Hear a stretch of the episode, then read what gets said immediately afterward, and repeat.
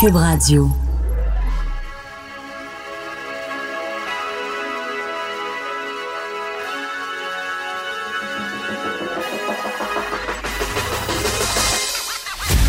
Jonathan Trudeau. Joe, Trudeau et Maude Boutet. Franchement dit. Cube Radio. Hey, bon mardi, aujourd'hui on est le 24 septembre 2019. Euh, mon nom est Jonathan Trudeau, bienvenue dans Franchement dit à Cube Radio. Salut mon boutet. Salut, bon matin. Es-tu en forme malgré cette grisaille? Je sais pas vous, mais nous ici, c'est une température de m- de merde, je vais le dire. Ah Vraiment ben, là? Je sais pas, mais ça me qu'il fait correct beau ici. C'est correct, ça passe. C'est. euh, ça a pas l'air aussi plate que chez vous à Québec. Ah non non, hey, moi je me suis quand je me suis réveillé à 5 heures là, il pleuvait là, mais tu sais quand t'entends la Ah, des pluie cordes, ben voyons. fouetter avec le vent, là, ça fouettait ses fenêtres puis sur le, le- le- les murs de la maison. Euh, il fait vraiment pas beau. Et là, ici, tu sais, à l'Assemblée nationale, on parle souvent de la, de la- je te parle souvent de la chaleur ici. Ouais. Pour la première fois, euh, ça fait comme un an et demi que je suis ici, pour la première fois, on gèle. Parce qu'on a tendance à ouvrir les, les espèces de grandes fenêtres, là, à, guillotine ou à auvent, je sais plus en tout cas. Tu penches vers toi. Et euh, là, il fait tellement froid qu'il y a une fenêtre qui est restée ouverte dans notre salle des nouvelles ici euh, à l'agence QMI. Et te dire à quel point on gèle, là. puis même dans le studio de radio, j'ouvre tout un petit peu la fenêtre avant d'entrer en onde. Puis là, tu sais, même le pied du micro, il est fret, fret, fret. Là, Oh, là, on, ouais. là, on gèle. Bon. Fait que là, tu Ouais. parce qu'il fait trop frais, tu chiales parce qu'il fait trop chaud. hein? J'espère qu'un jour, on va atteindre la température parfaite. Là. Le paradoxe québécois. Non, non, mais moi, c'est parce que en hiver, ça, ça j'aime l'hiver pour ça. Tu t'habilles plus chaudement, puis s'il faut, t'enlèves une couche. Absolument. Tu alors que quand il fait chaud, chaud, chaud, chaud, chaud, puis t'as déjà comme au, au minimum. Tu hier, Mathieu Boulay, notre collègue à, à recherche, il me disait Ouais, je comprends que tu viens. Mais tu sais, il y a une grosse voix de plus. Ouais, je comprends que tu viens travailler avec une chemise, là. Parce que tu fais de la télé, mais dis peut-être que tu devrais venir en t-shirt, puis en shirt, puis te changer après. Quelle imitation flatteuse. C'est Ah, mais il, il y a une grosse voix, Mathieu. J'aime sa, sa- sa grosse voix. Euh, donc, bref, euh, oui, c'est vrai. Et aujourd'hui, c'est une journée spéciale. Ma petite fille a 5 ans aujourd'hui. Ah, bonne fête. C'est la fête de ma petite fille. C'est une journée spéciale. Puis, je, te parle de ça, mais je te pose une question. Toi, les. Est-ce que tu, tu crois au, euh, aux trucs un peu spirituels, là, les hasards de la vie significatifs, les signes, puis des trucs comme ça? Ou c'est vraiment zéro fudgeable? Quand ça fait mon affaire. Parce que je, te raconte l'anecdote parce que euh, euh, ça fait, ça surprend toujours les, gens puis ça les fait sourire puis il y a quelque chose de quasiment mystique derrière ça. Euh, le père de ma conjointe est décédé il y a six ans de ça si je me trompe pas. Euh, cinq ou six ans. Non, six, ouais, c'est ça. C'était avant qu'Alexis vienne au monde. Donc, il y a, il six ans. Et euh, il est décédé dans un accident tragique, sans, rentrer dans les détails. Euh, mon beau-père avait, avait 60 ans, puis bon, il, est décédé euh, à la fin du travail il y a, six ans. Et à peu près deux, trois mois après son décès, Missa est tombée enceinte de, de notre deuxième, d'Alexia. Et là, on regardait les, les dates arrivées, puis la date prévue était quelque chose comme autour du 30 septembre. Et là, on s'est dit, check bien ça. Parce que le 24 septembre, c'est aussi la fête de mon beau-père OK. qui s'appelait Johnny. Et on s'est dit, check bien ça. Veux-tu gager que euh, Alexia va venir au monde la, la, la, la même- journée que la fête euh, de ton père? Ah, c'est ça qui est Son arrivé. père, c'était vraiment un ratoureux, là. Puis là, on se disait, même si, écoute, je suis pas quelqu'un de croyant, là, la religion et tout ça, je, je, je suis, je me qualifie comme étant un athée, mais j'aime bien, tu sais, comme François Legault l'avait dit euh, lorsqu'il avait été questionné au printemps sur, justement, Dieu et tout ça, il disait, ben, on aimerait ça croire en quelque chose. Puis, tu sais, moi, je suis un peu là. Mais là, on se dit en, en blague, tu sais, check bien ça, 24 septembre, puis... Et là, le, le 23 septembre, dans la journée, le soir, il n'y a, aucun signe avant-coureur que ma blonde va accoucher dans les 24 prochaines heures. Mais on avait vraiment la certitude. Puis quand on s'est couché, j'ai dit à ma blonde, je dis, bon ben, fait c'est demain que ça arrive. Et autour de minuit et demi, donc on venait de tomber le 24 septembre, euh, Missa a commencé à avoir ses premières contractions, a eu des contractions toute la nuit. Finalement, on est rentré à l'hôpital très tôt, là, vers 5 heures le matin. Puis euh, à quelque part, je pense, vers 7h30, 8h le matin, euh, Alexia venait au monde comme on l'avait pensé, prévu la journée même de la fête Ça, de, mon beau-père. Tu sais, je sais, plein de gens qui vont dire, ben voyons, c'est un hasard, tu sais, il y a 365 jours dans une année, puis tout, mais il reste que la date d'accouchement, contrairement à ce que bien des gens pensent, pas quelque chose de précis, là, sauf quand as une césarienne de planifier ou un déclenchement. Euh, c'était pas ça la date, là. Mais on avait, puis tu sais, c'est pas vrai que tu te couches le soir en disant, je pense que je vais accoucher, puis que pouf, ton corps déclenche. là. Tu sais, il y a quelque chose de, il y a un phénomène un peu plus complexe, hein. Euh, et, et nous autres, c'est arrivé, tu sais, c'est un hasard, mais il reste que. Que c'est bien fait- spécial. Ouais, ça fait que la fête euh, de, de ma fille revêt euh, un caractère tout particulier parce qu'en même temps, on pense à mon beau-père, puis tu sais, t'as l'aspect toujours, ben, on est triste parce que c'est sa fête, puis que bon, il est décédé, il aurait pas dû partir aussitôt et tout, mais en même temps, il y a comme un aspect qui est plus réjouissant parce que c'est la fête d'Alexia et tout, donc euh, Il y en a une qui s'est éteinte, puis il y en a une autre qui, est arrivée au, Ouais. même, euh, au même moment. Ouais. C'est vraiment très, très, très spécial. Ah, Fait mais ça, ça me donne. C'est le genre de truc qui me donne des frissons, puis qui me fait Oui. dire. Me semble qu'il n'y a pas tant de hasard dans la vie. Oui, mais c'est pour ça que j'aime ça raconter ce- cette histoire-là ou là de, de, de partager le- ma vie. C'est qu'il y a bien des gens qui ont des histoires comme ça. Puis je trouve ça, je trouve ça intéressant. Puis des fois, de, tu sais, je veux dire, ça, ça se peut-tu qu'il y a des petits signes à quelque part, qu'il y a des. Tu sais, moi, je, je- tu vois, moi, là, je, je, je parle régulièrement à mon grand-papa qui est décédé quand j'avais 6-7 ans. Euh, Je parle pas à Dieu, je parle pas à Jésus, ben grand-papa des vêtues, lui, j'y parle. Quand ça va pas bien, puis tout ça. J'aimerais ça croire qu'il y a quelque chose, qu'il peut y avoir des signes. Des fois, tu dis tout ne peut pas être hasard dans la vie. Mm. Et ça, je trouve que c'est euh, c'est un bel exemple. Bref, ma petite cocotte qui fête ses 5 ans aujourd'hui. On aller fêter ça au Pacini! Et puis j'ai vu, elle a une nouvelle coupe de cheveux. J'ai passé ça sur Facebook. Ça tombe-tu Ben bien? oui. Ah ouais, il y a de fait, Elle est rendue à l'air d'une grande fille. Euh, écoute, euh, on s'en sort pas. Je veux te parler euh, un peu de climat. Ben, te, te dire rapidement que j'ai adoré ma soirée euh, au Centre Vidéotron hier euh, Ah, avec la présence de Michelle Obama. Euh, vraiment, j'ai beaucoup aimé ça. Une femme fort inspirante. Puis je te donne pas mes impressions tout de suite parce que tantôt, vers 10h30, on va s'entretenir avec Christiane Germain qui était euh, la- la- l'animatrice de la soirée. Évidemment, femme d'affaires euh, très connue, bien connue au Québec. Donc, on va avoir la chance euh, de discuter de ça avec elle. Mais je voulais qu'on jase un peu ensemble de, de- de toute la question de l'environnement, euh, du passage de Greta à l'ONU et tout. Euh, hier, ça s'est passé pendant notre émission. On en a écouté un, un petit extrait. Moi, j'ai débattu là-dessus hier à la joute. J'ai redébattu avec Dominique Champagne qui était à la joute, imagine-toi donc. Et puis là, il est fort chez noir contre moi. Deux en deux. Il est fort chez noir, là. Ah ouais? J'ai manqué celui-là à la chute, par exemple. Il a, il a mais, pas euh, aimé ce que j'ai dit à la joute après son bon. entrevue, alors que pourtant, j'avais pas mal résumé exactement ce qu'on avait dit dans notre échange de façon respectueuse. Mais en tout cas, bref, c'est une autre histoire. Je pense qu'il était pas content. Euh, mais je, je- je veux t'entendre, toi, sur, euh, sur Greta Thunberg, du haut de, de tes 24 ans. Je- parlons pas uniquement ou de façon générale du phénomène. Parlons de hier. Le discours, la tonalité, etc. Toi, quand tu écoutes ça, tu as 24 ans, probablement plus sensibilisé aux, réalités, euh, aux réalités modernes qu'un gars de 38 ans comme moi. Euh, tu, reçois ça comment, toi? Ben, moi, c'est sûr que cette fille-là, je trouve ça beau, le symbole qu'elle représente. Puis, tu sais, toute la mobilisation qu'elle a réussi à créer, je trouve ça complètement fou. Puis, moi, ça me donne le goût d'en faire un petit peu plus. Tu sais, moi, je composte pas encore. Tu sais, des, des petits gestes. Ben non, pas encore. Parce que j'ai déménagé, euh, on a déménagé à Laval, puis là, on a un beau bac brun, puis ben, ça me tente. Puis là, je suis comme, ah, je sais pas trop comment faire, je sais pas trop comment ça marche, mais, tu sais, je commence à m'informer, puis je me dis, hey, là, c'est pas si pire que ça, là, je devrais, tu sais, commencer. C'est juste d'implanter cette petite graine-là qui dit comme, ben, tu sais, fais- fais-en donc un petit peu plus. Par contre, son discours d'hier, moi, ne m'a pas fait triper Pourquoi? j'ai pas aimé le ton. J'ai pas aimé l'alarmisme. Je Ouais. pense qu'il y aurait peut-être eu d'autres façons de le dire. Tu sais, je comprends que cette, tu sais, cette petite fille-là est en train de baigner là-dedans. Elle s'est rendue sa vie là, au grand complet. Puis, tu sais, qu'elle dise qu'on lui a volé ses rêves, qu'on lui a volé son enfance. J'ai j'ai comme eu un petit peu de, de, de difficulté avec ça. Il y a personne qui l'a forcé à faire ça. Je, on a beaucoup de discussions sur son entourage à Greta et tout. Moi, je trouve que cette discussion-là a pris pas mal de sens hier parce qu'à un moment donné, moi, je trouve qu'elle a l'air de pas de pas bien aller, mais clairement, je, moi, je me demande si elle est bien encadrée, s'il y a quelqu'un pour dire Hey, ça va être correct, fille, ça va bien aller, ou si c'est tout le temps Hey, OK, on en rajoute encore plus, on en rajoute encore plus. C'est encore Ouais. plus grave. faut que ce soit plus grave.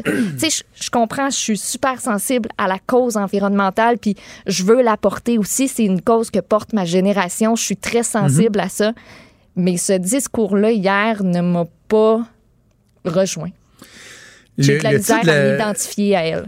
Le titre de la chronique du, du collègue Richard est, est- est très bon ce matin. C'est quelque chose comme Évitons l'hystérie. C'est que là, on, on se dirige un peu vers ça. Puis, J'avais encore des discussions avec euh, des collègues dans la salle des nouvelles ce matin. Puis je disais, est-ce qu'il y a moyen, puis ça revient un peu à, à mon discours usuel, mais est-ce qu'il y a moyen justement de faire un appel à éviter un sentiment d'hystérie collective sans pour autant ne pas reconnaître même l'urgence climatique? Mais c'est que là, on est rendu à ça. Là. On est rendu à une espèce d'hystérie. Puis, je répète ce que je, disais hier, c'est que si on prend la présence de Greta Thunberg à l'ONU et son discours, la teneur, la forme autant que le fond, si on le prend comme étant un pied de nez aux élites mondiales, une façon de leur dire Hey, ma gang de tas, regardez, à cause de vous, là, il se passe ça, ça, ça, ça, ça. OK, ouais, parfait, elle veut shaker le pommier, c'est bien. Mais en même temps, on dit aussi qu'elle doit être et qu'elle est une inspiration pour la jeunesse. Ben, tu sais, les jeunes, ce qu'ils ont vu, c'est ça hier, c'est-à-dire aucune once d'optimisme, C'est le mot qui. zéro Oui. espoir. En fait, même optimiste, peut-être qu'il y en a qui disent, mais on peut pas être optimiste. OK, mais au moins l'espoir doit poindre à quelque part là-dedans. Tu sais, doit dire, malgré tout ce que je viens de vous dire là, savez-vous quoi? Vous êtes là, vous m'applaudissez, il y a des gens qui marchent avec moi, je vais, je me relève, je me redresse et je garde l'espoir. Non, il y a zéro espoir. Combien? Puis j'exagère même pas, mot en disant ça, je le pense vraiment. là. Combien de jeunes, juste hier, dans le monde, parce que ça fait le tour de la planète, se sont couchés en ayant un profond mal de vivre, un mal-être, en se disant où c'est qu'on s'en va? Qu'est-ce qui va se c'est passer? ça qu'on Comment je vais- applaudit? Ouais, comment je vais grandir? Moi, ça va être quoi ma vie à 50 quelques années, à 60 ans? Ça va être quoi? Puis t'as vraiment mis le doigt dessus. Il manquait beaucoup d'optimisme puis de positivisme aussi. Ça se peut l'être. Moi, je suis, je suis comme ça. Je suis positive, je suis optimiste. Moi aussi. Je trouve qu'il y a du bon dans à peu près tout. Euh, tu sais, il y a autant de négatifs que de positifs. Puis je pense qu'il y a un terrain dans le milieu. Tu sais, souvent, l'image de deux cercles qu'on rejoint, puis qu'il y a Oui. toujours un, un petit comme... Il y a- quelque chose qui se rejoint dans le milieu. Ben oui, il faut, faut capoter un peu. C'est, c'est pas rien ce qui se passe présentement sur notre planète. C'est ici qu'on vit. On n'a pas de deuxième. Ils vont peut-être en trouver une à un moment donné. On sait pas. Mais là, on a une. C'est juste de dire, faut en prendre soin, mais est-ce qu'on peut aussi pointer les bons gestes qui sont faits? Parce qu'il y en a beaucoup. Puis, tu sais, il y en Aussi, a des entreprises qui travaillent à développer des solutions, à trouver des solutions. Parce que, tu sais, c'est, ça qu'il faut faire aussi. C'est, bien beau de dénoncer, dénoncer, dénoncer, mais il y a des solutions aussi qu'il faut apporter, puis il faut prendre le temps d'y penser. Chacun, tu sais, chaque personne, nous-mêmes, se dire, bon, moi, qu'est-ce que je pourrais faire de plus? En parler au travail, en parler. Toi puis moi, on en parle en ce moment. Ça ouvre une discussion. Tu sais, la discussion, elle est ouverte. Maintenant, c'est le temps d'en profiter, mais pas de crier à pu finir pour dire, ben ça n'a pas de bon sens, on va tous mourir. Puis Mais de le justement, ben oui, puis de développer ce sentiment-là qui est déjà très fort chez certains jeunes. Moi, c'est pas quelque chose qui m'empêche de dormir le soir. Ça veut pas dire que je m'en fous complètement, éperdument. C'est vraiment pas ça. Mais je sais C'est la notion de fatalisme. Tu sais, Ouais. quand Dominique Champagne, par exemple, dit, euh, j'ai même j'ai même pas posé cette question-là parce que je le sais qu'en disant ça, il y a un risque de passer pour un climato-sceptique puis tout, mais non, je pense que je, fais assez de nuances pour être capable d'aller là, là. Quand euh, Dominique Champagne nous dit la science nous le dit, puis là, à partir du moment que tu dis la, la science, by the way, t'as pas le droit de rien dire. Tu, tu peux pas poser de questions, tu peux pas. Donc, il dit euh, la science nous indique qu'on a 10 ans. Et ça, il le martèle. On a 10 ans pour faire un changement, sinon il va être trop tard. Ah oui, vraiment? La Terre a une coupe de milliards d'années et le tipping point, le point de non-retour, est dans les 10 prochaines années. As-tu dit c'est quoi 10 ans sur la durée de vie, sur l'existence de la planète comme telle ou même de l'existence de l'humain sur la Terre? C'est là qu'il faut faire attention. Est-ce que les changements sont là? Oui, assurément. Est-ce qu'il faut agir? Oui. Est-ce qu'il y aura des conséquences? On n'agit pas? Tout à fait. Mais de là à nous dire que dans 10 ans, et là, ça rejoint un peu le discours de Greta Thunberg, ça va être l'extinction de masse. Ça, c'est un extrême aussi. Moi, ce qui me fait peur dans pas mal tout, c'est d'aller dans les extrêmes. Je suis pas une fille qui est extrême dans la vie. Fait que moi, c'est ça aussi parce que ça. pour vrai, il y a des mouvements qui peuvent mal virer de tout bord, tout côté, autant à droite qu'à gauche, peu importe les raisons. Dans un mouvement social, il y a toujours des dérapages. Puis ça, moi, c'est quelque chose qui me fait peur. Hmm. Puis je, encore là, tournez pas mes paroles dans quelque chose qui, qui fait pas de sens. Je ne me fous Non, pas mais- de l'environnement. Mais, mais, mais Maud, Mais il y a des trucs que, que, que j'aime pas dans ces mouvements sociaux-là. Il y a des trucs mais Maud, positifs, il y que a des toi et trucs moi, on dit en négatifs. ce moment, ce qu'on dit en ce moment, là, je suis prête à, à mettre ma main au feu que la majorité de la population sait ce qu'elle pense. T'en as qui sont à un extrême, qui nient toute responsabilité humaine, qui comprennent pas, puis qui disent, ah, ouais, comme Benoît Dutrisac disait, oh, si moi aller m'acheter un Hummer, moi brûler encore plus de gaz. C'est- niaiseux. T'as l'autre extrême aussi, les, les, fatalistes et jusqu'au boutiste, mais la masse critique dans les deux, là, elle pense que toi et moi on dit. Parce que moi, qui tiens ce, ce discours-là sur plusieurs tribunes depuis longtemps, je reçois des bêtises des, des, des gens, des, des, des, euh, des mouvements environnementaux et tout. Mais la très, très grande majorité des gens qui m'écrivent, des gens qui sont sensés, qui sont nuancés, qui sont capables d'être objectifs, me disent Tabarouette, oui, c'est ça. On, veut juste un peu d'é- d'équilibre dans la patente. Et euh, je veux terminer ce segment-là en parlant de Greta Thunberg elle-même. Parce que moi, je me suis bien gardé de, la, critiquer elle-même comme telle. Euh, J'ai dénoncé avec véhémence les dérapes de Maxime Bernier. Sauf que quand on écoute Greta Thunberg hier, euh, même qu'on fait une analyse très euh, euh, en surface, très primaire, juste de, de- son langage corporel, de son être, tu sais, elle n'a pas l'air bien, là.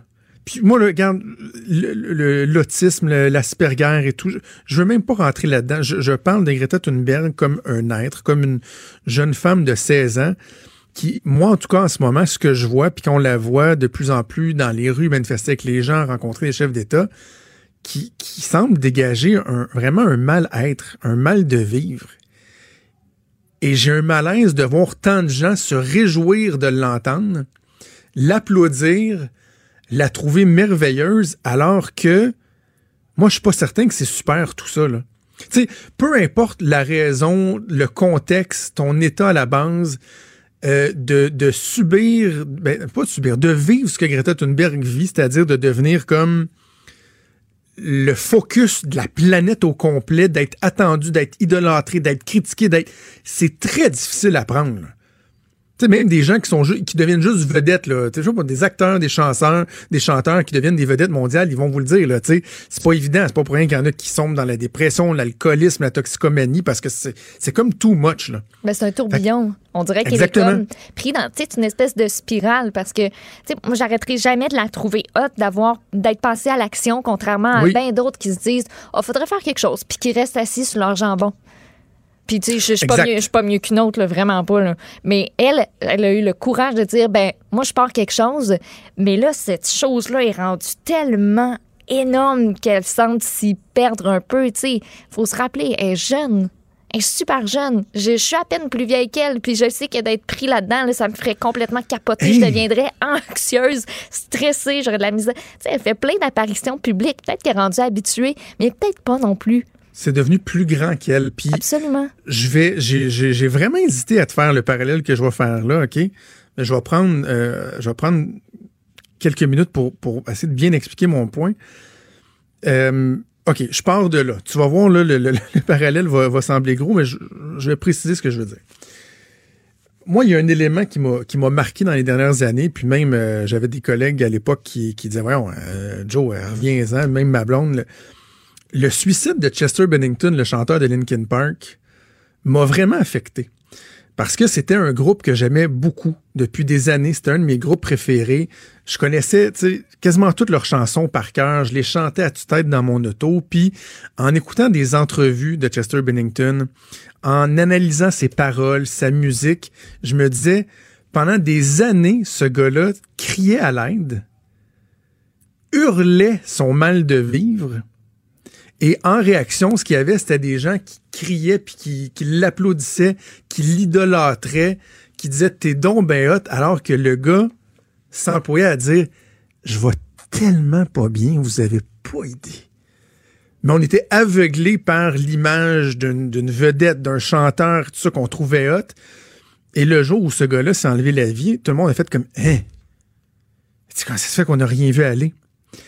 Or, le parallèle avec Greta Thunberg que je fais, je, suis pas en train de dire que Greta Thunberg va s'enlever la vie, là. C'est pour ça que je, te dis, je, je, vais être bien précis, nuancé, mais, mais j'ai pensé un peu à ça. Le malaise que j'ai eu dans les 24 dernières heures, c'est de voir Greta Thunberg qui semble, autant qu'elle elle est forte d'avoir réussi à se rendre où elle est là, autant que j'ai trouvé qu'elle semblait fragilisée, euh, vraiment atteinte dans son être, tu sais, qui dégage un mal-être, avait pratiquement le, le, le, shake, les larmes au bord des yeux, le, comme on dit tantôt, aucune espèce d'espoir dans son message, c'était uniquement du fatalisme.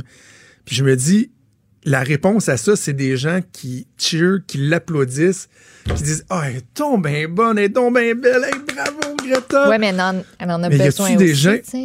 Ouais, non, mais attends, y a-tu des gens qui s'inquiètent, par exemple, pour elle? Est-ce qu'il y a dans son entourage, est-ce qu'il y a des gens qui vont dire Greta, euh, la, planète en entier veut te voir, veut t'entendre, mais est-ce que c'est too much? Est-ce que c'est en train de te dépasser? Est-ce que tu veux prendre un temps d'arrêt? Est-ce que tu trouves qu'on te demande d'en faire trop? Parce que pour elle, faire, tu sais. Hein? Ça se fait de dire, ben moi, j'ai 16 ans, là, je, veux juste, je vais retourner à l'école pendant un bout, j'abandonne pas ma cause. À chaque vendredi, je vais retourner dans la rue, je vais manifester, je vais poursuivre ce que j'ai commencé, mais j'ai besoin d'être sais, une enfant aussi, comme elle le disait hier. Puis, tu sais, oui, elle a des rêves, elle en réalise probablement un en ayant cette tribune-là puis en portant cette cause-là. Mais ça se fait prendre une pause. Je pense pas qu'il y a personne qui, qu'il y a quelqu'un qui va le prendre mal. Moi, ça, en tout cas, moi, je trouverais ça juste euh, intelligent, à la limite, de, se dire OK, j'ai parti quelque chose, parfait. là, on est une bonne gang, let's go, on est parti, on y va. Moi, je me retire un peu, je suis toujours là, mais ça se fait. Puis j'aimerais beaucoup voir. J'ai, cherché là, pendant qu'on se parlait, qui, qui fait partie de l'entourage immédiat de Greta? Ouais. Qui la suit au quotidien? Parce que c'est quelque chose que, je serais curieuse de, de savoir. Est-ce qu'on pourrait dresser le portrait de ces gens-là? Parce que je peux pas croire qu'il y, a personne qui, s'occupe d'elle.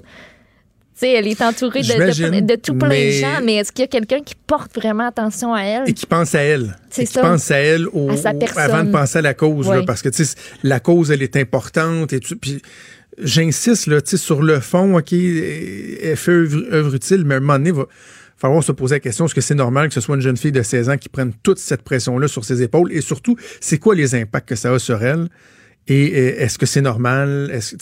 Moi, moi c'est ça. Devant l'émerveillement des gens hier, moi, mon réflexe, c'est de dire, oh, OK, mais attention, là, est-ce que c'est normal? Est-ce qu'elle va bien, cette jeune femme-là? Est-ce qu'on doit s'inquiéter pour elle? Euh, bref, euh, voilà. Greta Thunberg qui continue à faire euh, beaucoup jaser.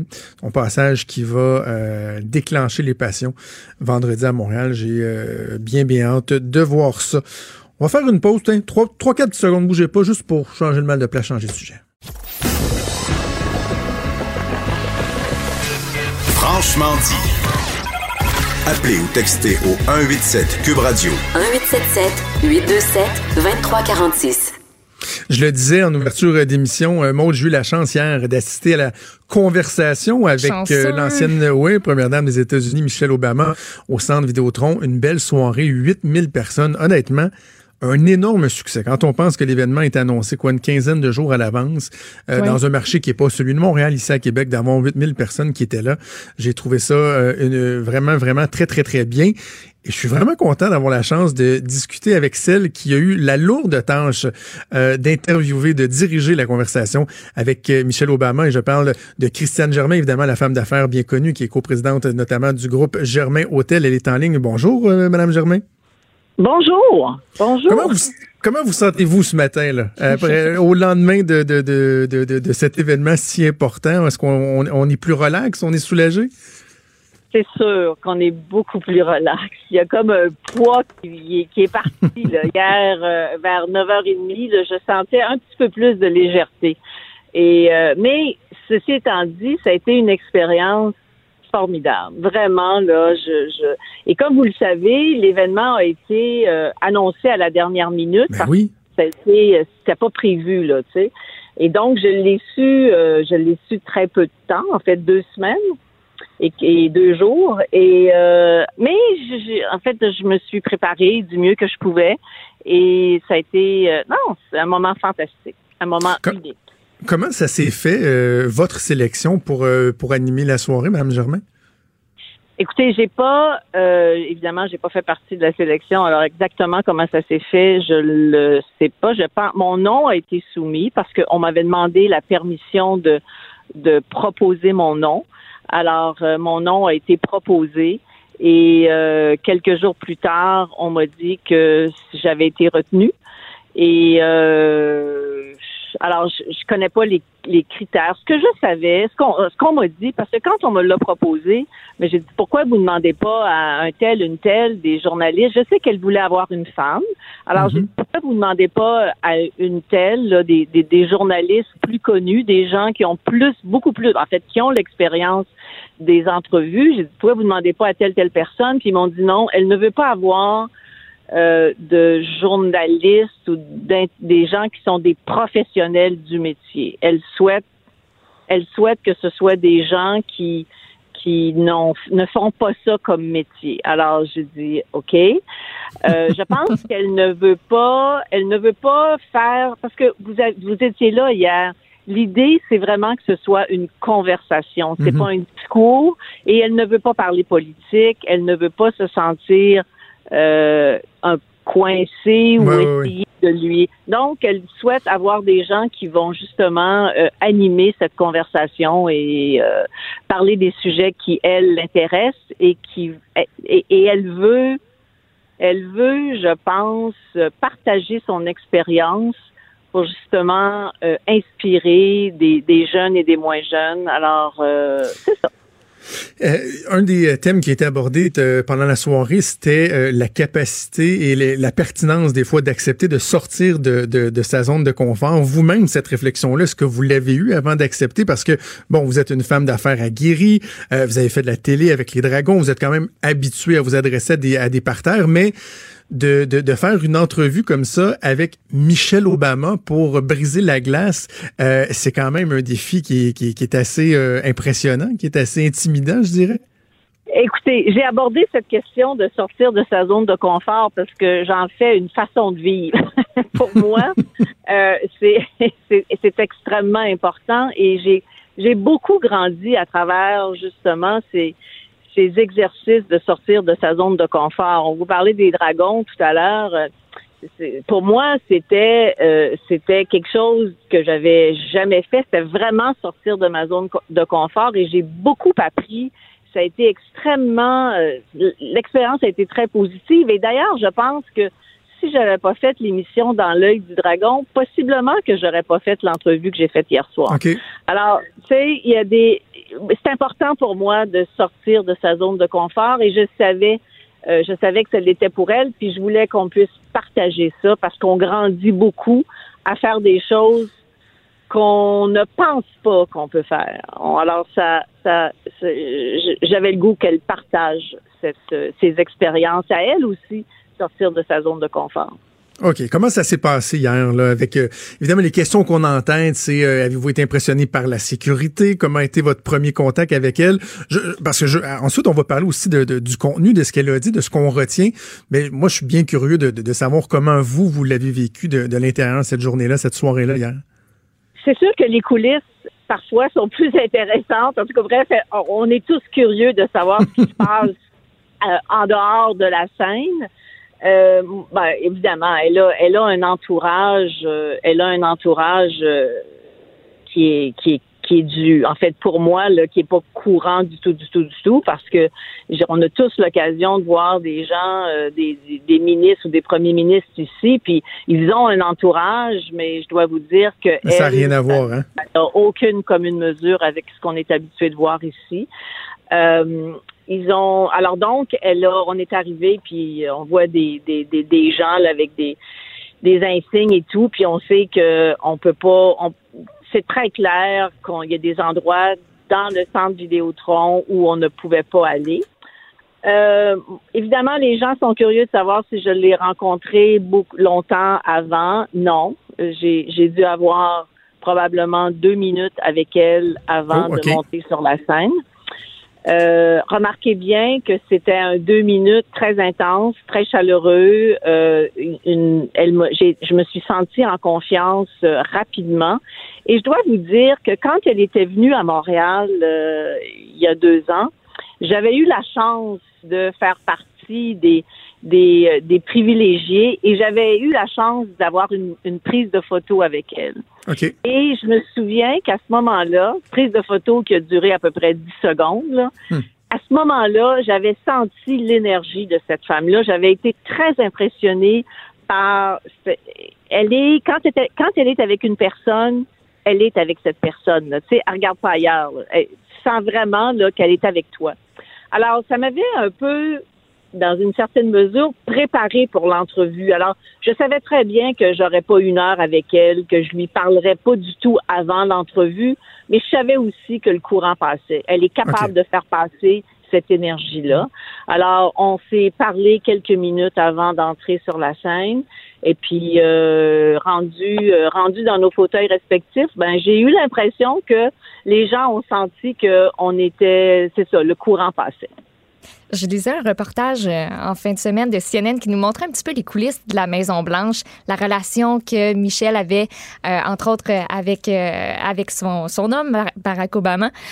puis souvent, quand elle rencontrait des gens, elle allait à la rencontre de beaucoup de gens, entre autres des enfants. Elle prenait le temps de les serrer dans leurs bras, tu sais, chacun un à un pour leur dire, hey, je suis vrai, je suis une vraie personne. Est-ce que c'est quelque chose que vous avez senti, ce côté-là d'être terre à terre, puis de se dire, ben au final, c'est juste une autre femme elle est très impressionnante, mais elle est un petit peu comme nous toutes.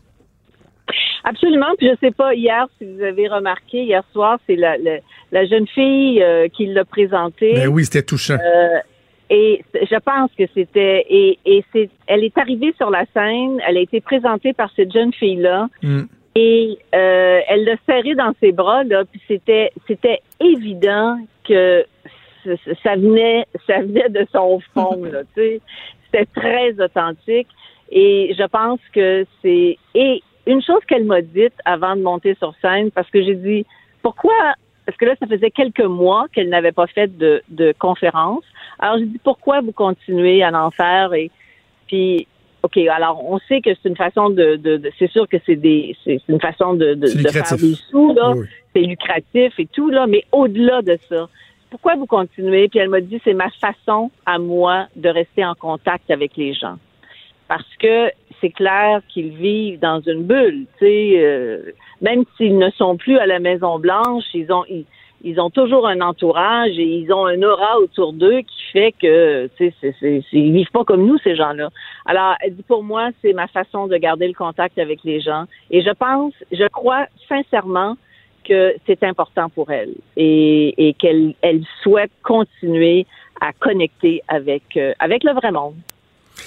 Euh, je crois, Mme Germain, qu'on a tous été euh, impressionné par le charisme que cette femme-là dégage, son aisance, l'énergie. Tu sais, moi qui, qui, qui, parle beaucoup des politiciens euh, comme analyste politique, je parle souvent du fait qu'il y a certains politiciens qui ont, ont un je ne sais quoi, une espèce d'aura qui ont autour d'eux, ils dégagent quelque chose, il y a un magnétisme. Clairement, Michelle Obama, euh, elle a ça, elle l'a démontré.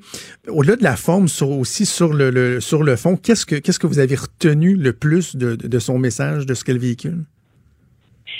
Euh, je ne sais pas si, en fait, il y a une question que je lui ai posée par rapport à, bon, les femmes, ce que les hommes peuvent faire pour, pour justement valoriser les femmes. Et, et euh, puis j'ai beaucoup aimé sa réponse parce que souvent, dans ce genre de questions-là, on fait beaucoup référence à au monde des affaires ou au monde du travail, peu importe que ce soit que ce soit les affaires, la culture, peu importe. On fait beaucoup affaires, on fait beaucoup référence au, au milieu du travail pour changer les choses. Et puis elle, elle justement a parlé des, des jeunes pères avec leurs enfants, le comportement des, des pères avec leurs filles, pour justement leur donner confiance. Puis elle a expliqué comment elle, si elle est devenue la femme qu'elle est devenue, justement à cause de son de son père et de son frère qui dit ces gens-là ont ils étaient mon frère, je dis il y avait rien que je que mon frère ne faisait pas que je mon frère jouait au basket, je jouais au basket, tu sais. Alors l'influence des hommes dans sa vie très jeune a été vraiment très importante. Et moi, c'est un message que je retiens beaucoup. C'est pas juste si on veut que les femmes croient en, en leur chance, euh, les chances qu'elles ont, ben il faut très jeune leur, leur faire savoir. Et, et j'ai trouvé que c'était un très beau message. Tellement. Je, suis tellement d'accord avec vous parce que euh, c'était pas moralisateur envers les hommes parce que tu sais il y a toute la notion de son message de l'empowerment, les femmes qui doivent se faire confiance et tout ça, mais pas au détriment des hommes. Bon, il y a eu quelques blagues sur sur son conjoint, sur l'utilité réelle de de, de M. Obama, mais sinon ce message-là, même pour les, les, hommes qui étaient là, je trouve qu'il était euh, il était vraiment euh, intéressant. Ça portait à la réflexion. Moi, étant le père d'une jeune fille de 5 ans, euh, ça m'a beaucoup fait réfléchir. Par contre, dans dans les messages plus euh, inquiétant. Il y a encore cette réalité que euh, même dans nos années, dans deux, bon 2015, peu importe aujourd'hui en 2019, que euh, une femme aussi puissante, aussi en vue que Michelle Obama euh, est consciente qu'il y a un double standard qui existe, qu'elle ne peut pas dire ce que n'importe qui va dire, ce que n'importe quel autre homme peut dire, parce que bon, elle va se faire accuser de, de tous les maux de la planète, puis qu'elle dit ben là, tu te rends compte que si tu le dis avec un sourire, tu peux, euh, tu peux finalement avoir quelque chose à dire, mais il y a, y a quand même ce constat-là qu'encore aujourd'hui, les femmes doivent faire face à une espèce de double standard dans la façon dont, dont elles sont perçues. Ça, c'est sûr. ça, c'est un autre, c'est une autre conversation. ça, c'est certain. Je suis tout à fait d'accord avec vous. Ceci étant dit, ceci étant dit, moi, je crois sincèrement que c'est pas toujours que nous soyons un homme ou une femme. Moi, les hommes qui sont déplaisants, qui ne savent pas comment faire les choses, ils n'ont pas plus d'intérêt pour moi qu'une femme qui est déplaisante et qui ne sait pas comment dire et faire mm-hmm. les choses faut aussi, vous avez raison, faire attention. Mais moi, c'est pas parce que tu es un homme que tu peux te permettre de dire n'importe quoi et de dire n'importe comment. Alors, c'est aussi à nous autres de ne pas accepter cette façon de faire-là. Tu sais, euh, je, je, non, moi, effectivement, on a une tendance à dire que un homme qui est un homme qui parfois va être euh, va, va, démontrer une certaine assurance. Il est, euh, c'est un homme qui est confiant puis qui est ambitieux, alors qu'une femme, on va dire qu'elle est agressive et tout ça. Je, je effectivement, il y a ce double standard là, mais j'ose espérer que tranquillement les choses sont en train de changer. OK? Alors, le mot clé, c'est, c'est tranquillement, parce que ça change pas vite, mais je pense que ça va dans une, une direction euh, plus qui va favoriser justement les femmes et ce n'est pas nécessaire de, de je pense qu'il y a des choses qui peuvent se faire avec avec le sourire, mais autant chez les hommes que chez les femmes. Ben, Madame Germain, félicitations pour hier. Vous avez franchement bien fait ça. Vous avez trouvé, euh, ça devait être très intimidant. Euh, vous avez, vous avez très bien fait ça. Et euh, merci d'avoir partagé votre expérience avec nous aujourd'hui. Ça m'a fait plaisir. Une bonne journée. Merci beaucoup. Merci. Au revoir. Vous écoutez Franchement dit. On poursuit la discussion avec Luc La Liberté. Ça tombe bien, on parle de politique américaine comme à tous les mardis à ce moment-ci de, de, l'émission. Mais Maud, Luc aussi euh, était présent hier. Tout le monde était là, je me sens ben pas oui. ah, ah, c'est ça. Ben, tu veux être à Montréal, ben c'est ça. C'est à Québec que ça se passe. C'est à Québec que ça se passe. Luc, euh, rapidement, tes, tes, impressions, toi, sur la soirée, sur euh, la présence de Mme Obama? Bien sincèrement, je suis pas du genre groupie. Hein. J'en ai entendu beaucoup, beaucoup de discours politiques, mais je suis entré hier comme observateur et je suis reparti comme comme prof et comme père de famille. En fait, je me suis dit ce genre de propos-là, on devrait en discuter. Ce genre de propos sensés, réfléchis, c'était modeste, hein, c'était très terre à terre, mais en même temps, c'est un message dont on devrait discuter. On va pas s'apitoyer, euh, c'est pas plus euh, dramatique qu'il le faut non plus dans le ton, mais on sentait bien le sérieux malgré les touches d'humour. Et mon seul regret hier, parce que Madame Germain a très bien résumé un certain nombre de points, bravo d'ailleurs à, Mme ben Germain, euh, je regrettais de pas y être allé avec ma plus vieille. Nos, nos agents ne pouvait pas hier se, marier. Il y avait beaucoup de jeunes. Hein? Ben, ça, je, veux le mentionner parce que euh, j'ai évidemment rien contre les, chambres de commerce. Là, j'en ai côtoyé longtemps. Tu, le fais toi aussi. On dit souvent la blague que c'est les, les, same usual suspects. C'est souvent pas les mêmes gens qui sont là. Mais là, à 8000 personnes, moi j'ai été frappé par à quel point c'était monsieur, madame, tout le monde, oui, il y avait des gens d'affaires, mais beaucoup de parents avec leurs adolescents, Voilà, des jeunes euh, qui étaient là pour venir en Le hasard, le hasard a fait qu'autour de moi, il y avait un certain nombre de mères avec leurs filles. Et c'était intéressant de les voir opiner du chef mutuellement quand elles entendaient parler, parce qu'elle a parlé beaucoup hier d'une forme de mentorat, Madame Mhm. Obama, en disant, les, les femmes, par exemple, elle disait à 55 ans, je n'ai jamais été aussi à l'aise avec Oui. qui je suis que maintenant. Et c'est important que des femmes plus âgées aident les plus jeunes, puis qu'on qu'on discute, qu'on échange sur voici ce qui vous attend, puis voici les différents moments de réflexion dans la vie d'une femme. Et hier, ben, ça m'a rejoint parce que parce que ma plus vieille, on a perdu sa maman quand elle était jeune. Et comme père, je- j'espère être un bon modèle de, de, de papa, mais je peux pas être une mère. Et je me disais toujours, qu'est-ce que j'aurais aimé justement qu'il y ait ce mentorat-là féminin pour ma plus vieille? Et hier, c'était c'était mon, mon coup de cœur, c'était un peu ça, c'est-à-dire de voir à quel point c'était intéressant comme éducation, comme parcours de vie pour une femme, une femme on le souligne, mais une femme noire aux Oui. États-Unis. Puis en même temps, je me disais, mais que- quelle belle leçon, euh, quelle belle leçon de vie là, sur laquelle on pourrait échanger, nourrir des, des conversations. Donc à la fois un coup de cœur, à la fois ben, égoïstement pour moi un petit regret. Ma plus vieille était pas avec moi pour entendre Ben oui, je comprends. Je comprends. Mais euh, il y a un moment qui, euh, qui a fait sourire bien des gens, Maud, c'est qu'elle parlait justement de leur réalité à eux lorsqu'ils étaient euh, à la Maison-Blanche, du fait que c'était un couple afro-américain et qu'ils n'avaient pas droit à l'erreur, que tout devait pas. être parfait. Et à un moment donné, elle a dit... Et, et, et si on avait l'audio, c'était très bon la façon qu'elle a dit. Elle a dit, je- imaginez juste un instant, Ouais.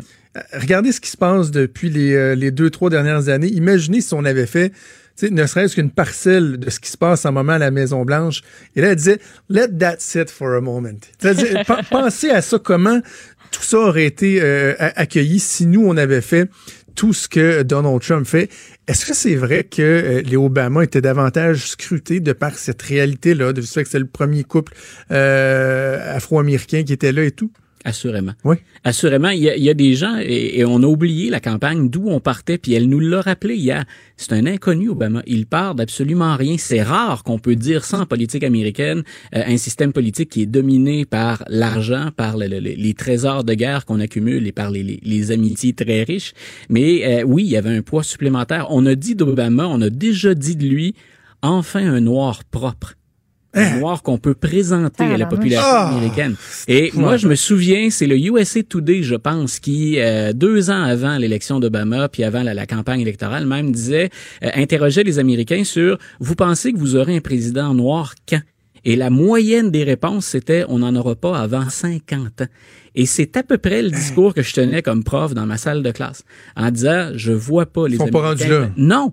Et, et les sondages venaient, j'affirmais pas ça dans le vide, là, c'était pas qu'intuitif, je, je m'appuyais sur, sur des sondages. Ils n'avaient pas droit à l'erreur. Rappelle-toi le mini-scandale qu'on avait fait, puis aujourd'hui on en rit, mais à l'époque ça avait été couvert sérieusement.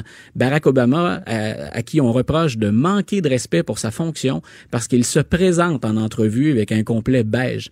Le, le, le tan suit, puis on avait même lancé un nouveau slogan Yes we tan en anglais. Ouais. Euh, Peter King, je me souviens très bien de lui, le représentant républicain, qui avait dit c'est un affront à la présidence américaine.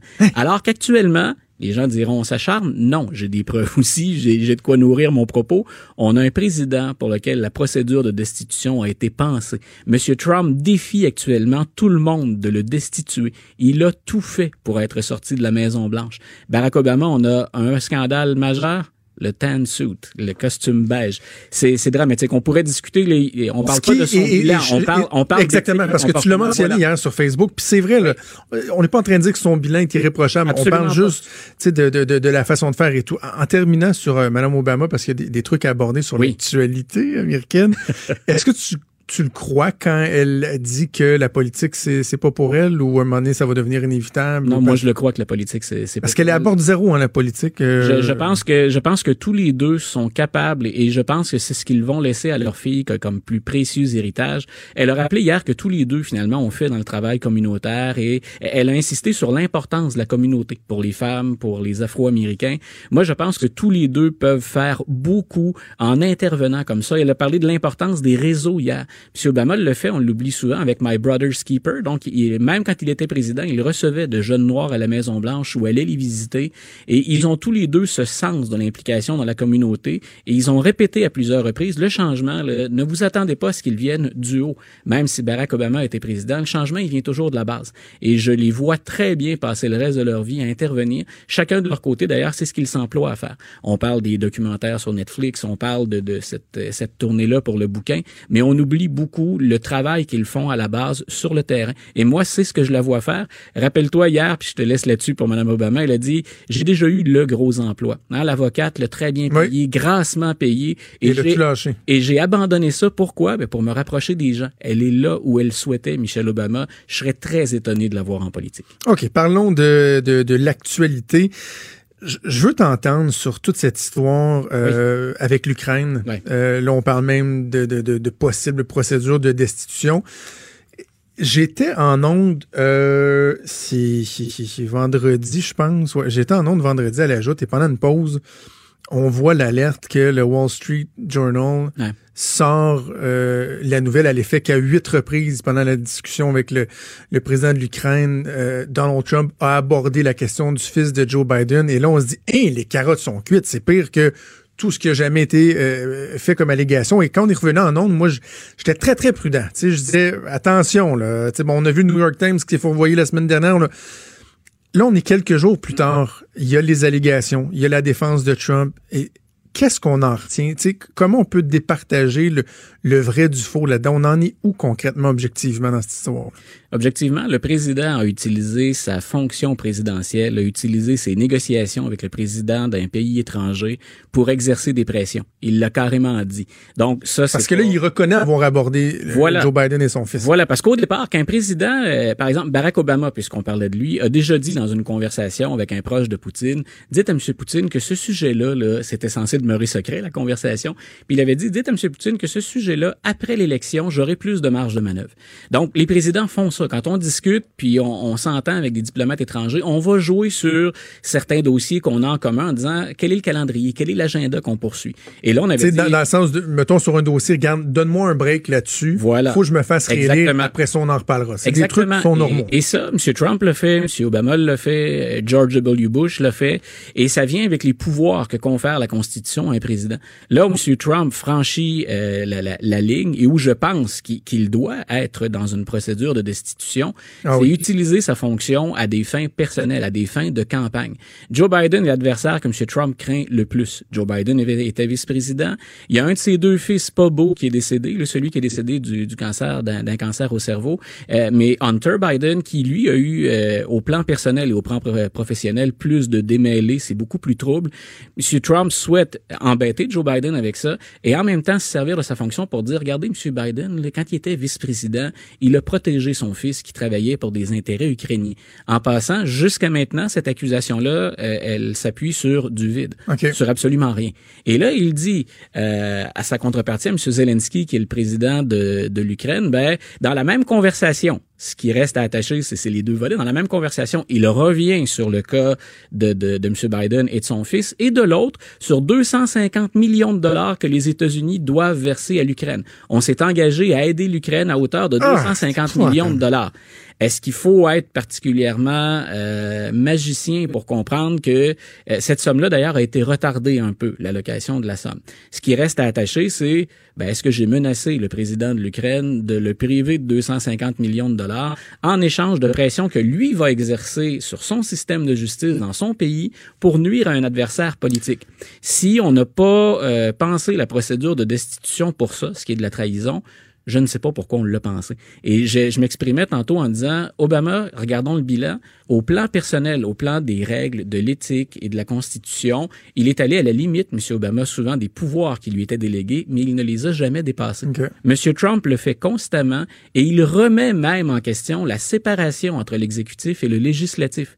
Et là, on est vraiment en eau, je sais, que les républicains réagissent pas à ça, c'est particulièrement inquiétant. Et je le disais tout à l'heure à, Mario, parce que j'ai fait un, un détour dans dans le studio voisin tout à l'heure avec Mario Dumont, je disais, si on ne lance pas une procédure contre Donald Trump, il n'y a plus personne contre qui on pourra intenter une procédure de destitution. Il a tout. Il est, et il provoque en plus. Il sait que les démocrates sont dans le pétrin parce que les démocrates savent très bien que ne pas intenter la procédure, c'est pas faire son travail, c'est montrer qu'on n'a pas de colonne. De l'autre côté, les démocrates se disent, si on intente une procédure, et on en avait déjà discuté tous les deux, ça a l'air particulièrement électoraliste. L'acharnement. Ça, a l'air de l'acharnement. Sauf que là, c'est une nouvelle histoire. oui, c'est une nouvelle histoire. Et, écoute, des, des, des, des arguments pour enclencher. Rappelle-toi pourquoi on a enclenché une procédure de destitution contre le président Clinton. Pourquoi on l'avait fait contre M. Nixon? Pourquoi au 19e siècle on l'avait fait une première fois contre un, président, euh, celui qui succédait à M. Lincoln à l'époque? Il n'y a rien là-dedans qui est à la hauteur de ce que Donald Trump a fait. Et on a déjà utilisé la procédure. Donc, mais, mais, et là, c'est l'historien qui en est-ce que ça prend le transcript? Parce que, euh, tu sais, il y a des propos qui sont rapportés. Lui dit oui, j'ai abordé, mais, tu sais, cette notion-là de vouloir marchander euh, voilà. ça, va prendre une preuve. En même temps, est-ce qu'on peut faire ça? Quel message s'envoie aux autres dirigeants sur la planète de dire, regardez, euh, vos discussions avec nous, là, euh, on peut les rendre publiques à tout moment. Euh, est-ce que ça va prendre ça? Moi, je pense que ça prend d'abord un, suivi à ce que le lanceur d'alerte a déposé comme information. Donc, bien sûr, ça passe par la transcription de la discussion. Mais pour qu'un lanceur d'alerte associé à la direction nationale du renseignement aux États-Unis dise, faut se pencher sur ce que le président vient de dire. Je sais pas si tu avais déjà entendu ça avant. Euh, il faut que je cherche pas mal dans mes notes de bas de page, dans, mes ouvrages plus scientifiques pour dire, attendez un peu, là, on a un lanceur d'alerte qui remet en question ce que le président vient de dire en disant, c'est grave. Euh, qu'on ait exercé des pressions ensuite sur le directeur national de l'information, M. McGuire, pour dire non, vous n'allez pas de l'avant avec ça, que le ministre de la Justice ou l'Attorney General, comme on l'appelle, M. Barr, interviennent pas non plus. C'est là où je dis quelque part entre l'exécutif et le législatif, dans l'équilibre des pouvoirs ou encore le judiciaire, il y a quelque chose de particulièrement malsain aux États-Unis. Voter pour Donald Trump peut-être pour l'économie, voter pour l'immigration, vous pouvez pas défendre le bilan de Donald Trump en ce qui concerne les institutions américaines puis l'équilibre des pouvoirs. Est-ce qu'ils ont le temps d'enclencher une, procédure de destitution? Ils ont tout à fait le temps parce que ça signifie pas qu'on va l'accuser, M. Trump. Quand on enclenche la procédure de destitution, et ça c'est une nuance qu'on fera pas en campagne électorale, on, va aller au-dessus de ça, mais ça commence toujours par une étude. Il y aura une commission à la Chambre des représentants composée de démocrates et de républicains, selon la majorité, selon l'équilibre qu'il y a. Il y aura plus de démocrates que de républicains, mais on commence toujours par étudier les chefs d'accusation puis par accumuler des preuves. Et ensuite, ce qu'on va faire, si jamais on allait de l'avant, on va demander ensuite aux représentants de voter sur ce sujet-là. Et là, il faut obtenir 50% plus 1 des votes à la Chambre pour qu'on soit en mesure de voter sur la destitution. Et là, ce sont les sénateurs.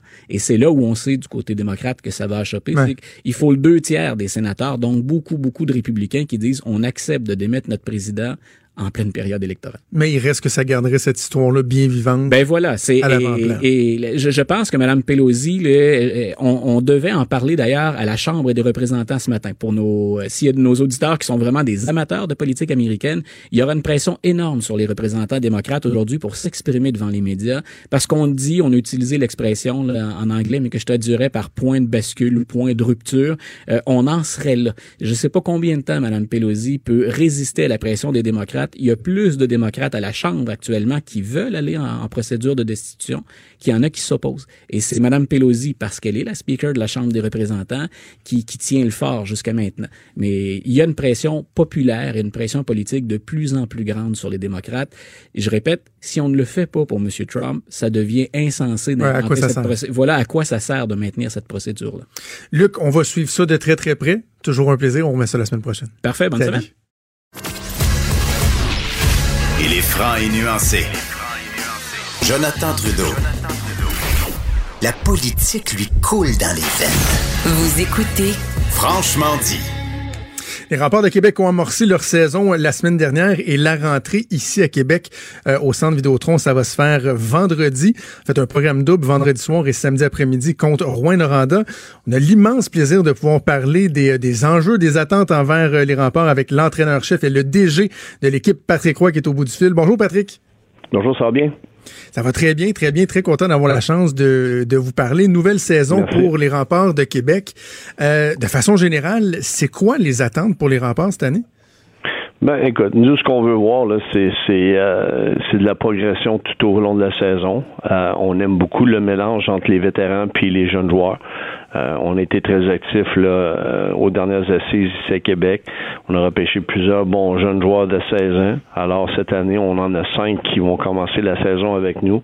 alors Despatie dans le filet, Truchon à la défense, puis Malatesta euh, qui va qui a pris la décision de se joindre à nous avec Gaucher puis Melançon. Alors c'est ça va être un beau défi pour nous, mais j'aime beaucoup la, brochette de vétérans qu'on a aussi. Alors ces, joueurs-là vont je pense jouer un rôle un peu de mentor envers nos jeunes. Puis euh, les aider justement là, dans cette transition-là par rapport au midget, aller au junior.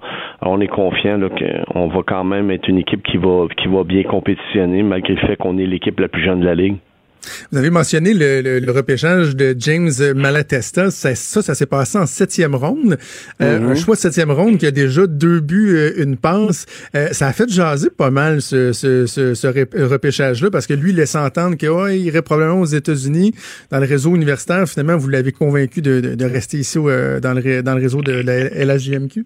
Ben, ça a été là, un, long, un long processus. Euh, je dirais là, qu'au repêchage, euh, euh, même mon groupe de dépisteurs était pas très là, euh, pressé de le prendre parce qu'ils croyaient pas à, sa venue avec les remparts. Mais lorsqu'on lorsqu'on est arrivé à cette semaine, moi je trouvais que c'était le moment opportun de le faire, puis de prendre un risque si jamais euh, on pouvait lui offrir un plan B, c'est-à-dire de si ça fonctionnait pas pour lui dans aux États-Unis, ben qu'il puisse venir chez nous. Mais à partir de là, j'ai eu des bonnes discussions euh, avec lui et son père, puis euh, on sentait qu'il y avait une certaine ouverture à discuter.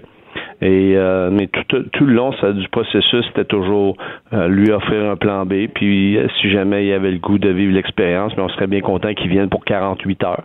Alors à partir du moment où ce qui est venu 48 heures, les portes se sont ouvertes un peu, puis les discussions sont se sont quand même assez entamées dans le sens que on a on a jasé avec son agent. Puis aujourd'hui, ben on a le résultat qu'on a. Mais tu sais, c'était un long processus. Au mois de juillet, j'étais là, puis on avec la famille, puis ça leur a pris du temps à dire, ben, OK, on va y aller 48 heures. Puis à partir du 48 heures, mais ben, euh, on, s'est promené dans les écoles, on était allé à Sainte-Passe, on est allé euh, Champlain, Saint-Laurent, excuse-moi.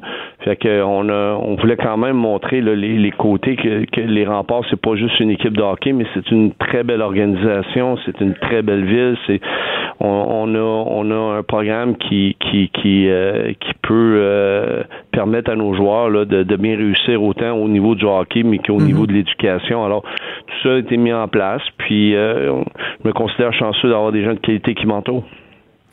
Dans les nouveaux visages, il y a Yu Sato, le joueur euh, russo-japonais, qui, euh, qui, euh, qui, est très attendu. Ben, deux questions en ce qui le concerne. Premièrement, est-ce que on s'attend à ce qu'il fasse son entrée vendredi parce qu'il est embêté par une blessure, n'a pas pu disputer les deux premiers matchs?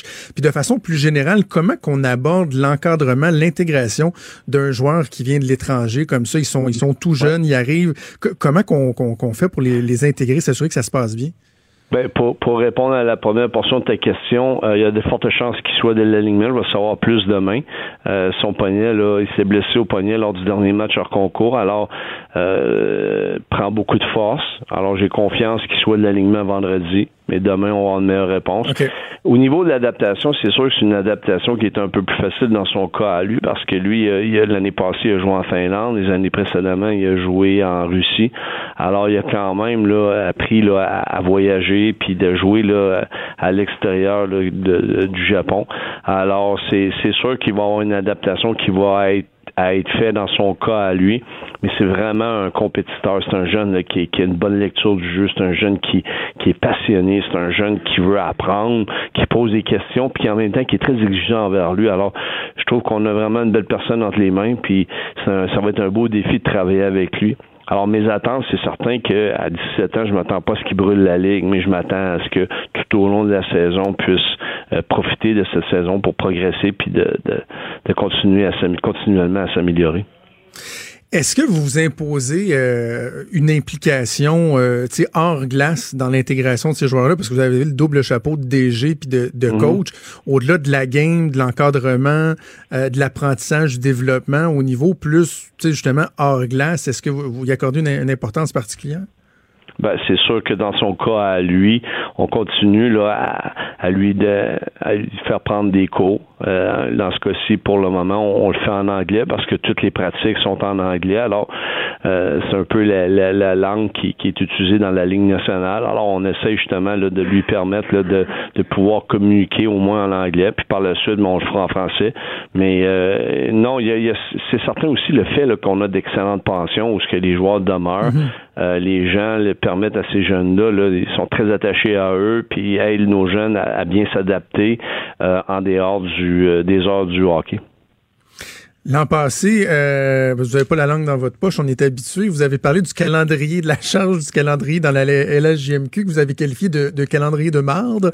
Est-ce que les choses ont bougé dans ce sens-là?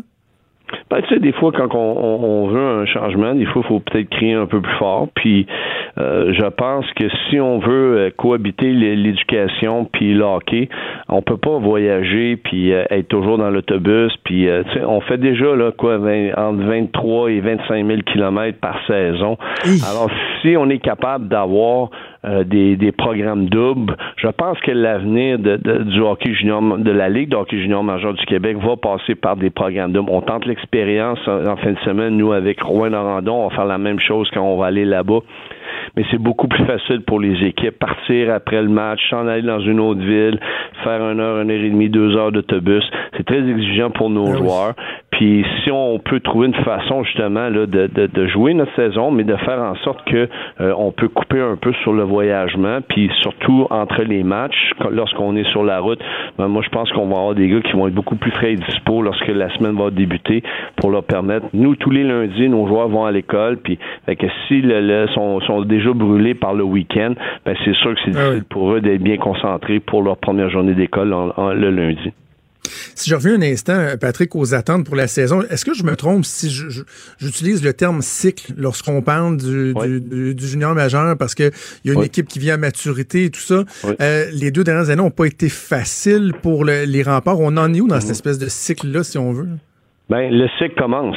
Euh, L'année passée, c'est sûr qu'on voulait donner la chance euh, aux joueurs qui étaient en place. Moi, j'étais nouveau, je connaissais plus ou moins la ligue. Après cinq ans, le cycle est complètement passé. Là, alors, tous les joueurs qui, qui étaient là euh, euh, lors de ma dernière saison étaient tous avaient tous gradué. Alors, c'est certain là, que le, le, le, le, le fait de plus ou moins connaître la ligue m'a m'a fait en sorte que j'étais un peu plus patient. Puis je voulais voir aussi ce que le groupe de joueurs qui était déjà en place pouvait faire. Mais lorsqu'on est arrivé là, à la période des fêtes, puis que je sentais qu'on on n'était pas en mesure euh, de compétitionner avec les meilleures équipes, alors j'en ai profité pour justement aller chercher des choix au repêchage, puis de J'aime pas utiliser le terme euh, reconstruction mm-hmm. parce qu'on a quand même réussi à avoir un bon mélange entre euh, des vétérans puis des, des, choix repêchage, etc. Alors on a quand même donné là beaucoup de fil retard à, à Halifax lors des séries éliminatoires. Puis je pense que les gens ont apprécié leur saison malgré tout ça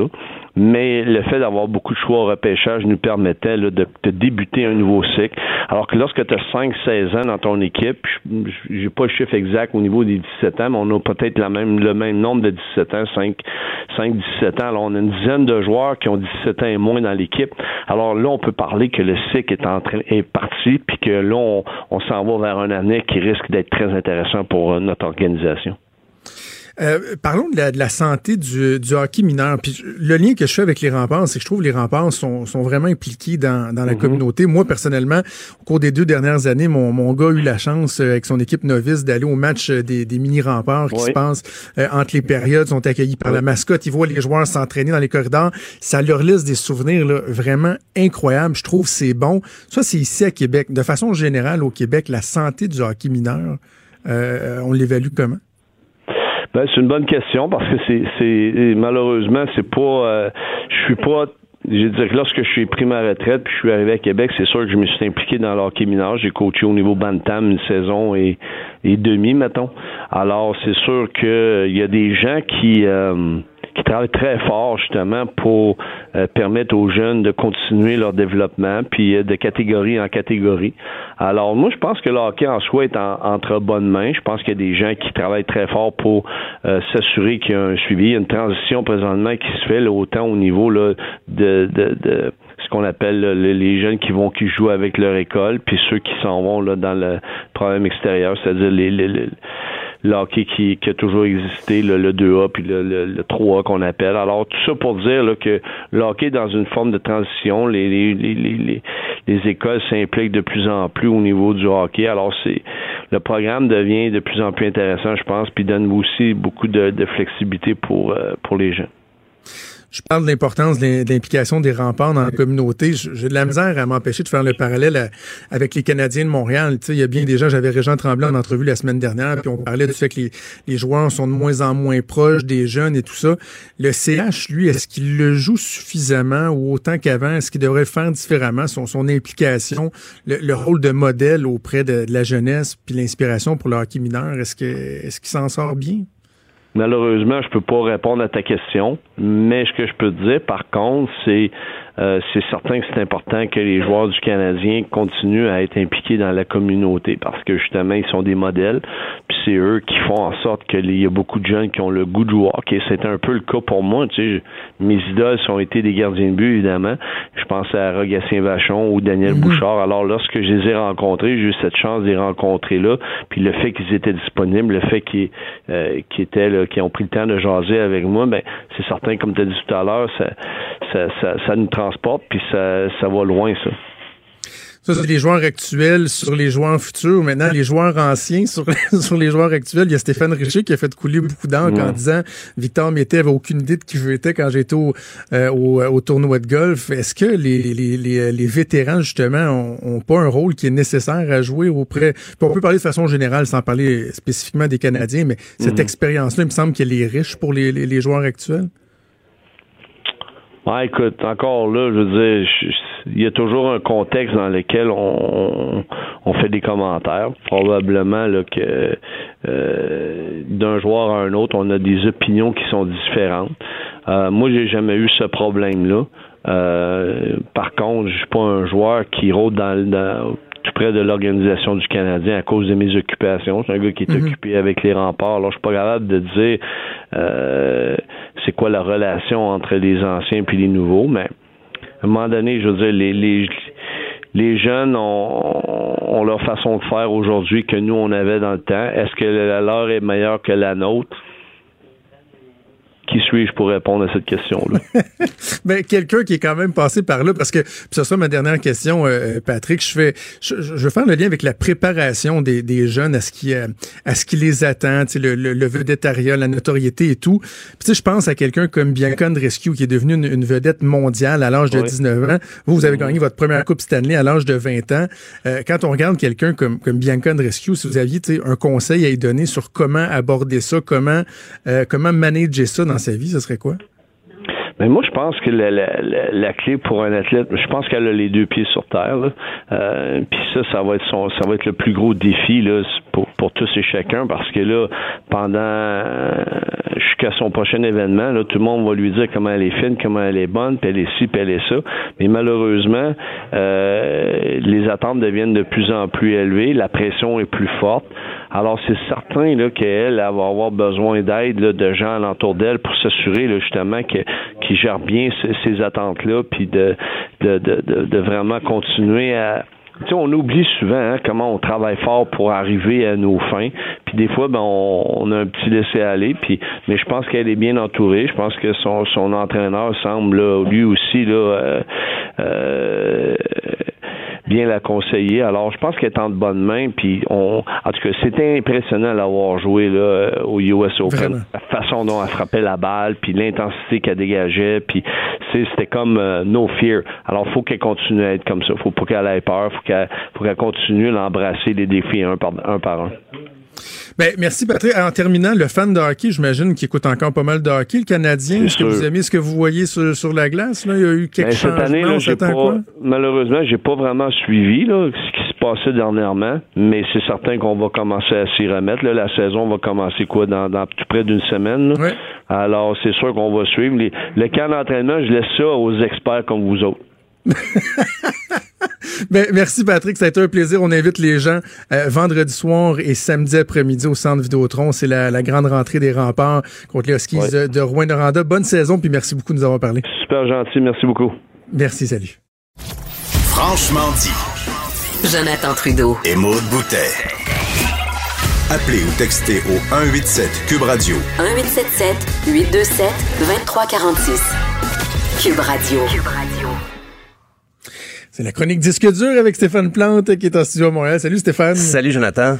Euh, on est en campagne électorale, on parle évidemment beaucoup de, de, de politique, mais euh, il y a souvent des artistes qui se présentent en politique ou des politiques qui font de la musique.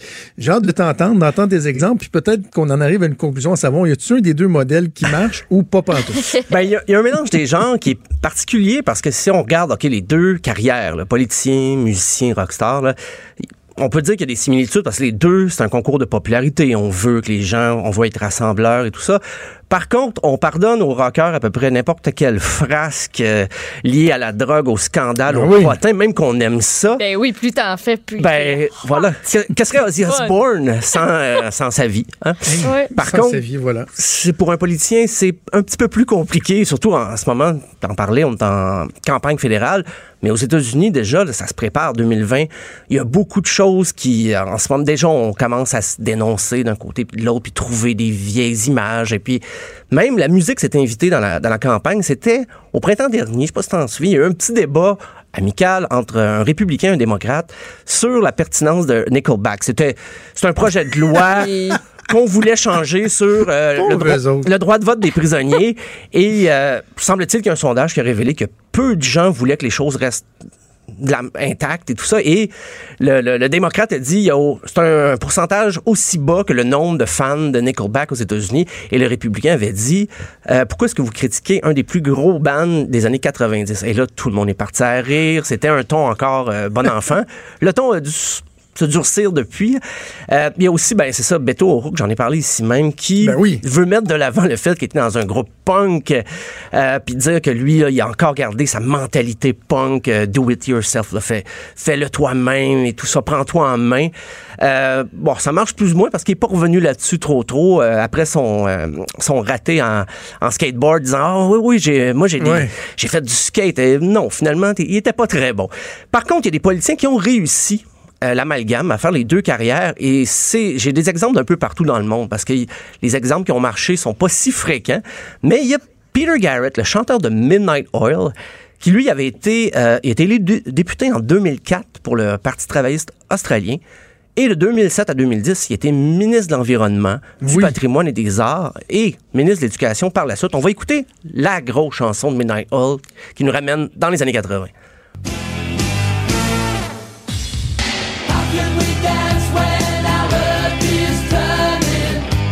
Tellement bon, ça. Ça, ça vieillit bien. Ça vieillit très bien, ça. Mais les autres chansons, euh, on, les- on s'en rappelle moins, mais elles sont quand même bonnes. L'album de Midnight Oil est un très bon album des années 80, mais c'est évident que cette chanson-là a fait un petit peu ombrage euh, aux autres pièces. Euh, un autre politicien bien connu, mais dont la carrière n'a pas été très euh, marquante en musique, c'est Tony Blair. Tony Blair, dans les années 70, il y avait un groupe qui s'appelait Ugly c'est- Ça colle très bien à la politique. Ouais. Euh, mais à l'époque, je pense qu'il n'y avait même pas d'ambition de carrière politique. Et il a reformé son groupe en 2007 pour le fun. Il a fait une vidéo un peu humoristique. Mais c'est un groupe qui faisait essentiellement des reprises. On va écouter un extrait.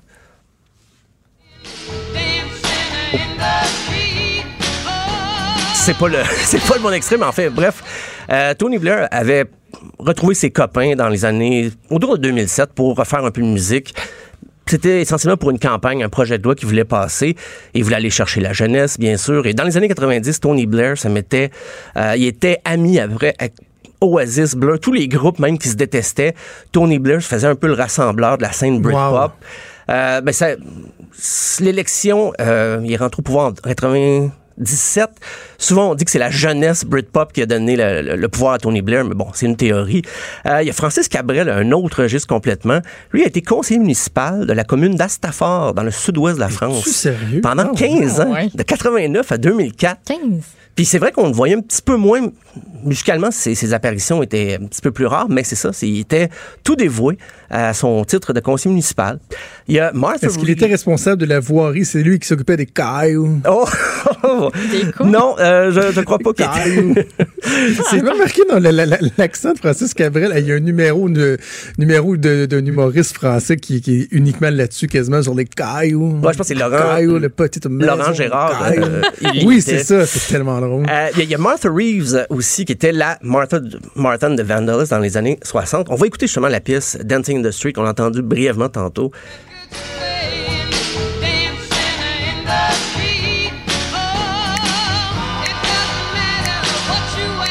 Danser dans les rues. Et Madame Reeves Yeah. est devenue euh, conseillère municipale de Détroit en 2005 et 2009. Mais c'est drôle, cette chanson-là est devenue politique un peu par la suite. Parce que Dancing in the Street, tout le moment, ça a l'air très naïf, on danse dans la rue. Mais c'était l'époque où le mouvement euh, afro-américain euh, faisait beaucoup de, manifestations, de marches dans la rue. Donc, ça a été associé au combat des Afro-Américains. Et euh, Martha Reeves était, vraiment euh, impliquée dans ce mouvement-là à l'époque. Et elle a décidé de faire de la politique, mais beaucoup plus tard. Par contre, sa carrière musicale, c'est certain, elle a pris un petit peu le bar, mais euh, en ce moment, elle fait ni de la musique ni de la politique, parce que c'est assez retiré. Sinon, Sonny Bono. OK, c'est qui Sonny Bono? C'est le fameux ancien mari de Cher, avec qui il y avait le duo Sonny, and, Ah, Sonny and Cher. Cher, ben Voilà. oui. Euh, ben, lui, euh, il a été élu à la Chambre des représentants 94 en Californie. On peut réécouter peut-être la pièce là, pour se rappeler un petit peu la fameuse pièce de Sonny and Cher, I Got You Babe.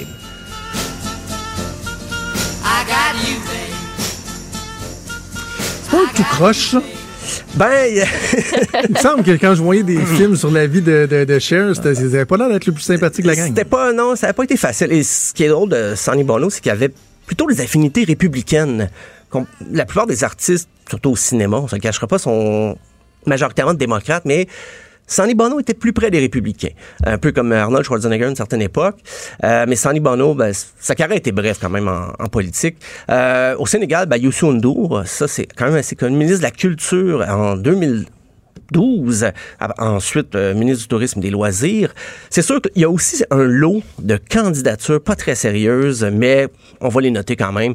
Wyclef Jean, il a voulu...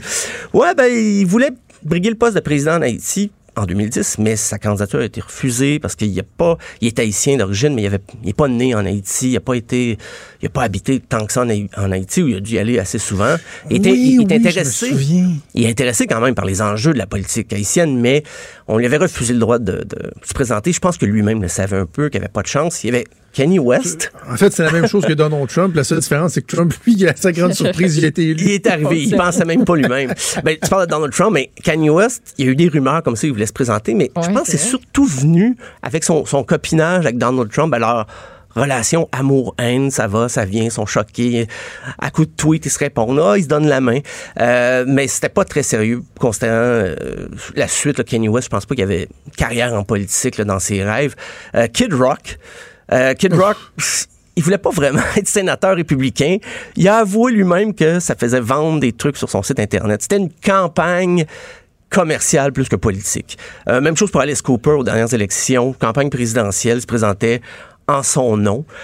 Euh, il y avait un petit côté critique comme quoi il se reconnaissait pas dans les deux euh, partis euh, américains, mais encore là, c'était pour vendre des trucs sur le site Internet. Au Québec, quand même, ça, il y a eu un... En ce moment, il y a Jamil, le chanteur Jamil, qui était aussi auteur, là, il a écrit la chanson Barre Tendresse pour Éric Lapointe. Il se présente pour le Parti vert en ce moment. Donc, on verra ce que ça va donner. Il y a Michel Rivard, mais ça, ça c'est plus ou moins sérieux. C'est à l'élection fédérale de 79. Michel Rivard a affronté Pierre-Éliott Trudeau dans la circonscription de Mount Royal. Il se présentait pour le Parti Rhinocéros, le Michel Rivard, là, pas Pierre-Éliott Trudeau. Euh, Charles Bois, aussi, avec les Rhinocéros. À la première, en 68, c'est dans le temps qu'il faisait le show, et euh, il avait promis la bière gratuite dans les tavernes pour les 60 ans et plus. Et plus tard, il va, être, il va partir Unibrou avec un partenaire. Donc, on voit qu'il y a de la suite dans les idées, Robert Charlebois. Euh, sinon, ben, il y a Jean-Martin Hossan, qui est fondateur d'Option Nationale, ancien député péquiste. Ben oui, un grand album. joueur de piano. Oui, puis beaucoup dans l'électro aussi. Musique classique, électro. Euh, il il avait déjà dit s'il n'avait pas opté pour les sciences ou l'économie, euh, il serait allé en musique. Et en dernier, je te laisse avec un beau hit de Marguerite Blais. En 73, Hein? elle a enregistré Ah non, une mais parce chanson. dans le corridor en ce moment, là. Ben oui, et on l'a Bon, ben, on l'a voilà. entrevu dans deux minutes. Je- la chanson s'appelle Le printemps me dit bonjour. Et tout ça a l'air prévu. Je savais même pas qu'elle était à côté, mais je, je le sais. C'est très drôle. Oh, merci Stéphane, on se là-dessus. plaisir. Depuis des jours et des semaines,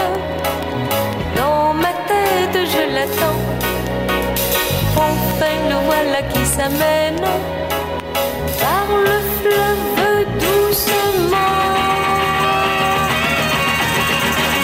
L'hirondelle regrettait. Des débats, des commentaires, des opinions. Ça, c'est franchement dit. Cube Radio. Le printemps me dit bonjour. Il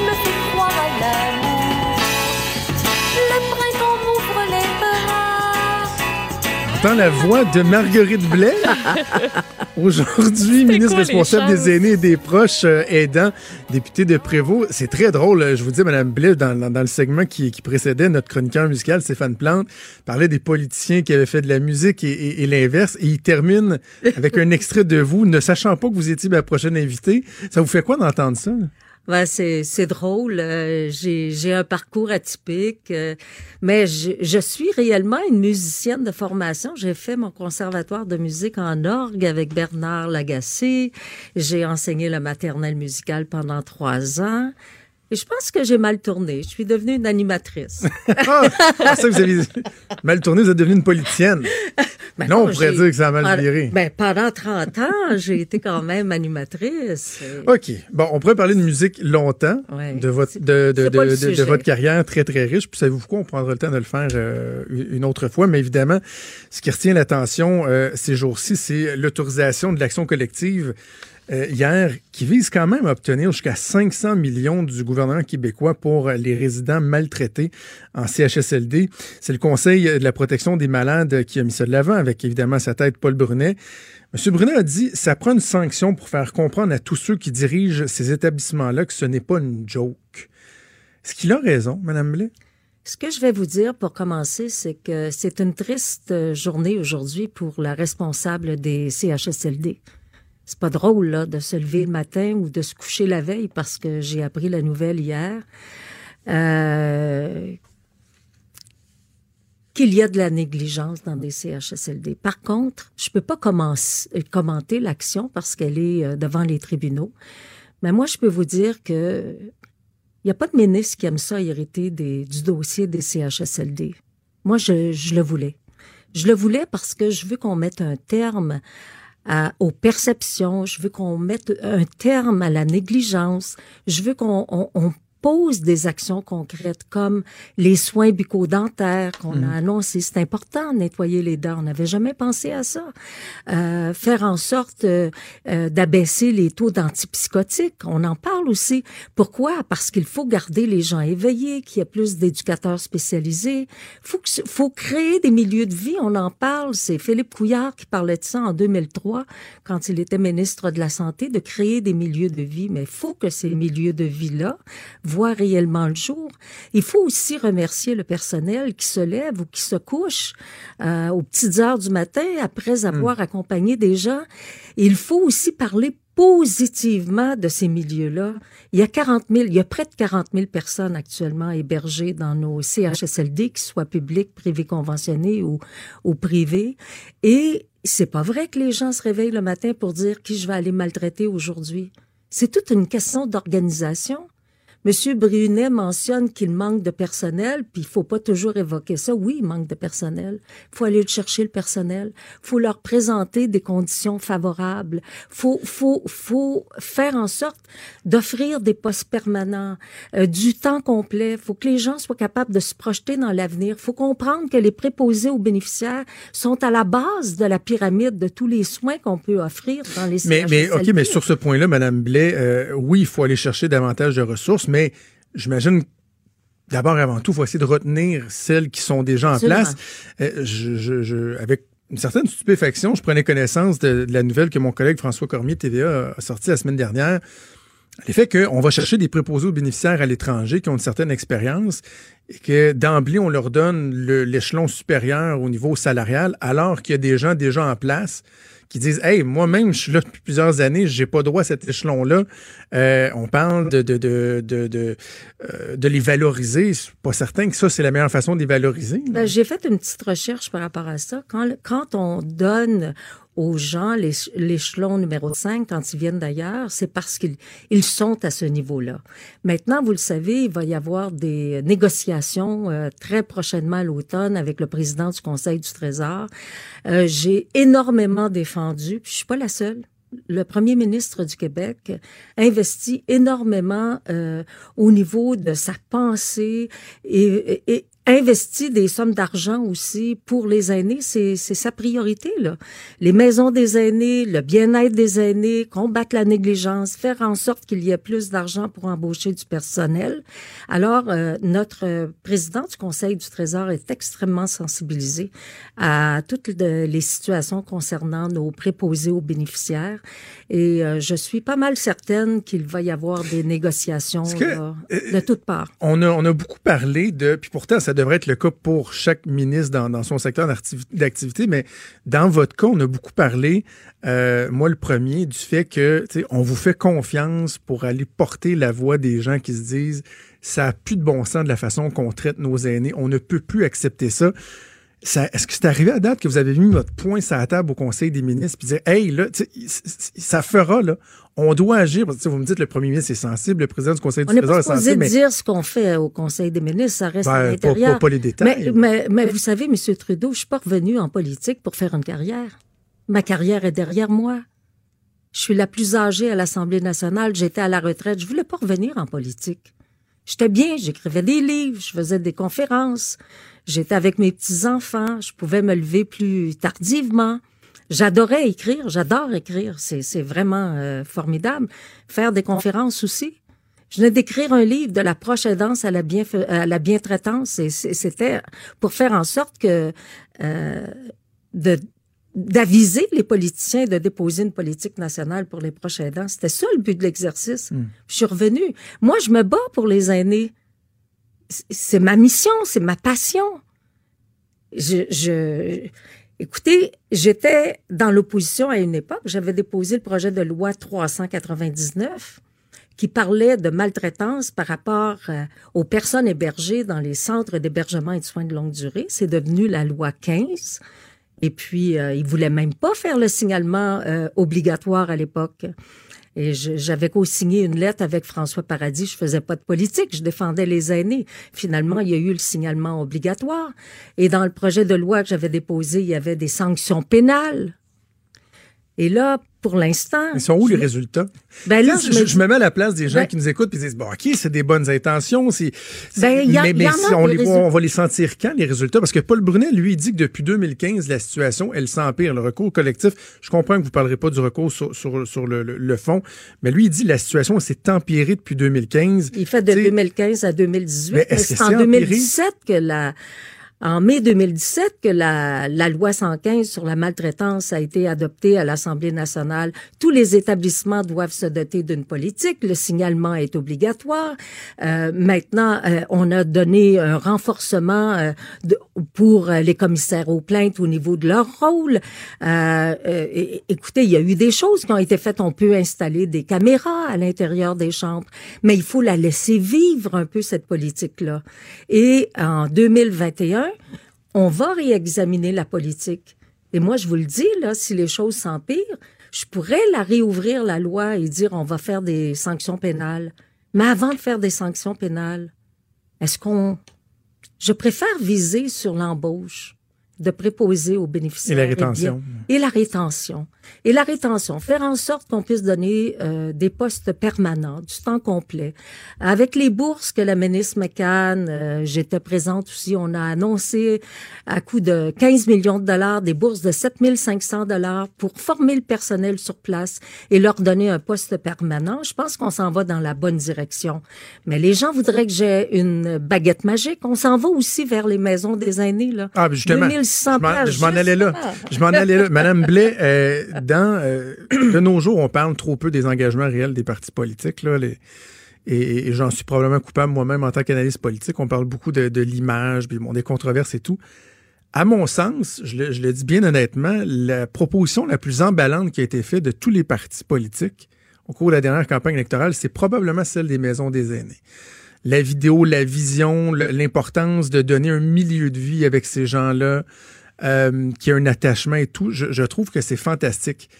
Par contre, on regarde la situation actuelle dans les CHSLD, l'horizon euh, plausible de l'entrée en vigueur des maisons des aînés, puis on se dit, ben, est-ce qu'on est capable vraiment de, de, de garder le cap sur ce projet-là, ce beau projet-là, et en même temps, à court terme, d'agir dans les CHSLD? Est-ce qu'on est capable de marcher, mancher de la gomme en, en même temps? Ben, c'est ma responsabilité. c'est mon entière responsabilité. Et je l'accepte. Et je suis imputable. Et je serai imputable. Vous savez, les maisons des aînés, on va l'annoncer, on va les annoncer prochainement.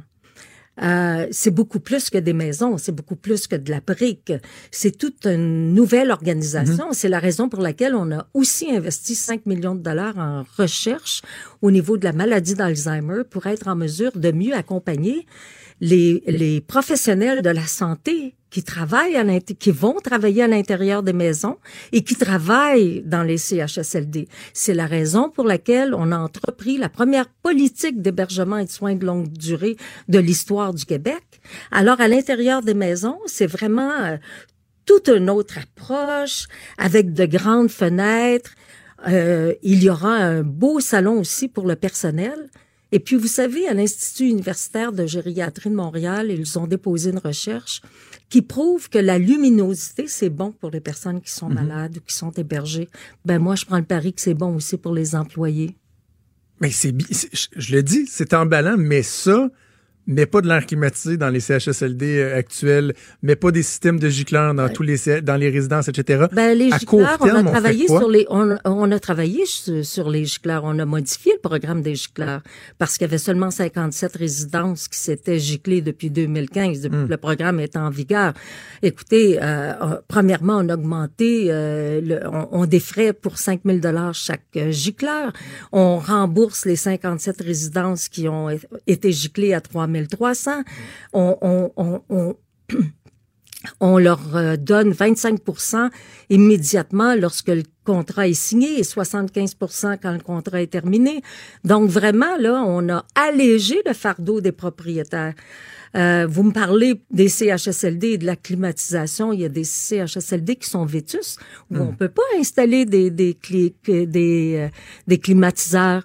Écoutez, c'est la raison pour laquelle en parallèle, on doit rénover. On a près d'un milliard de dollars pour rénover et reconstruire des CHSLD tout en construisant avec un milliard de dollars des maisons des aînés. C'est un gros chantier.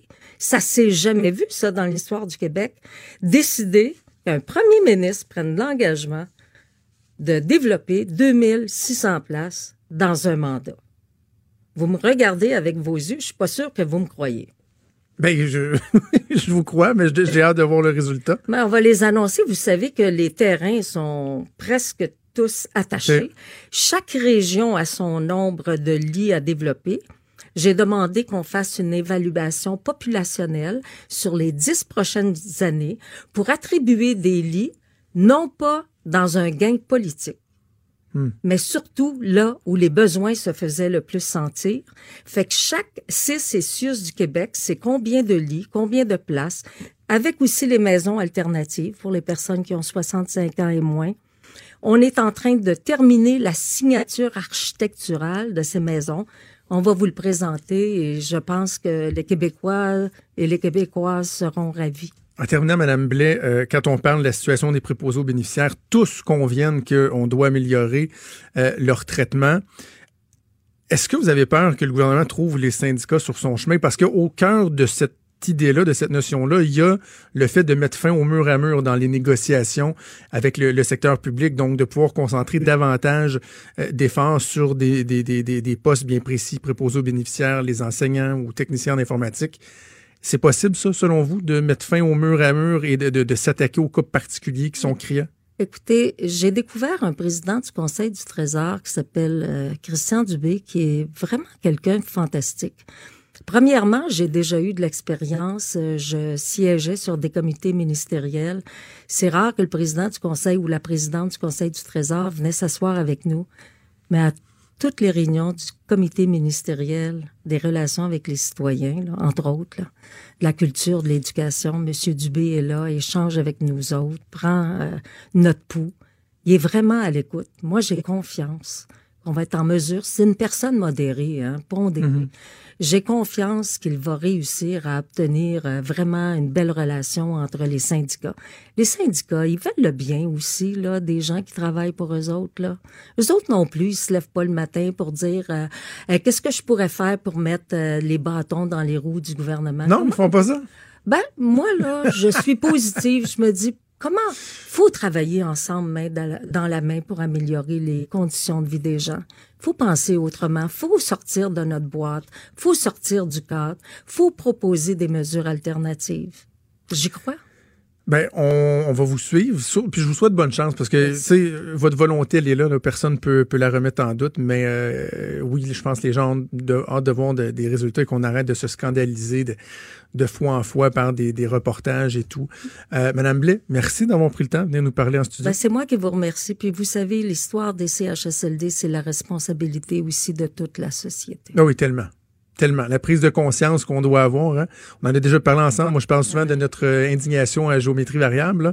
Quand il y a deux, trois topos dans les médias, là, Hey, c'est donc bien épouvantable, mais après ça, on retourne à notre train-train quotidien, puis on pense plus à nos aînés. Euh, nous aussi, on doit avoir une, une prise de conscience collective. Madame Blais, Merci. ça a été un plaisir. À la prochaine. Merci. Franchement dit. Appelez ou textez au 187 Cube Radio 1877 827 2346. Maude, il nous reste euh, quelques minutes. Je veux euh, que tu me parles de... Parce que tu m'as envoyé le titre, puis euh, sciemment, je l'ai pas lu. Parce que je veux que tu me surprennes, je veux que tu me racontes euh, l'histoire de l'emploi du logiciel Photoshop par le Parti vert. Je sens que ça va me faire sourire. c'est très drôle. Euh, c'est dans le National Post que l'histoire euh, est née. Le Parti vert a admis avoir utilisé Photoshop pour ajouter un cop réutilisable et une paille en métal dans les mains d'Elisabeth May. Parce qu'à la base, c'est pas ça qu'elle aurait eu, je te le jure. Mais non. Fait que le gobelet que je, je te montre à la caméra, qui est un Oui. gobelet en plastique dur avec une, paille anti-plastique réutilisable, c'est ce qu'on voit sur la photo. Moi en aussi, plus, J'ai voilà. en plastique. Ben, sur la photo, c'était pas ça pantoute. Donc, euh, la porte-parole a dit euh, que oui, Photoshop avait utilisé pour justement mettre un cop différent, entre autres avec les couleurs du parti. Euh, Puis, a pas été capable de, de donner au National Post non plus de fournir une copie originale de la photo. Donc, ça existe pas nécessairement cette affaire-là. Et cette photo-là est mise de l'avant, entre autres, sur la page d'accueil du Parti vert. Donc, tu sais, c'est pas, c'est pas caché. Oh my God, je viens de la voir. Elle est vraiment Ouais. pareille comme la tienne, la tasse, en plus. Oui, c'est, c'est, c'est exactement le même genre. Là, tu sais, une espèce de gobelet un peu, euh, un peu comme vous retrouvez, mettons, au Subway. Là. Même, euh, même grosseur, même, euh, même format, même shape. Puis, ben, dans la photo qui est comme pas C'est photoshopée, ben oui, quand c'est pas photoshopé, on voit clairement qu'il y a, il y a comme pas de paille sur la photo parce qu'il faut comprendre que la photo. Madame May tient le gobelet directement en face d'elle, euh, un petit peu sous la poitrine, puis la photo est, euh, est coupée de manière à ce qu'on ne voit pas le gobelet, mais clairement, s'il y avait eu une paille, on l'aurait vu. Scandale! Scandale! Et la porte-parole dit euh, Je ne sais pas quand est-ce que ça a été ajouté, cette paille-là, une paille en métal, mais euh, elle dit que ben, Mme May était clairement pas au courant et qu'elle n'était pas impliquée dans cette décision-là. Ben, j'aurais aimé ça qu'elle soit impliquée, moi, quelque part là-dedans, puis qu'elle s'en rende compte, parce que. Ben, c'est- parce que quand on regarde. on- cool. écoute, on regarde la photo, là, c'est assez. Peut-être que si je l'avais pas su, ça m'aurait pas sauté d'en face, Non. mais c'est assez clair que c'est photoshopé. C'est écrit green vert sur la tasse. Et moi, je me demande vraiment, tu sais, je regarde la position de ses mains, puis j'essaie de voir qu'est-ce qu'elle avait dans ses mains. Tu sais, C'est clairement Ça un autre pourrait gobelet, mais pas réutilisable. ben, tu sais, un genre de café Tim Hortons, peut-être? tu. Genre, ou tu sais, comme je te dis, plastique espèce que tu de... jettes aux poubelles. Ouais, une affaire que tu mets de la, de la- un verre où tu mets de la liqueur, puis tu sais la porte-parole elle est comme pas euh, elle est comme pas ben ben énervée. Elle dit tu sais ben oui là il y en a qui vont dire que le parti vert euh, on fait une propagande quelconque puis tout ça mais elle dit ces gens-là ils le faisaient déjà puis qu'on a manipulé l'image.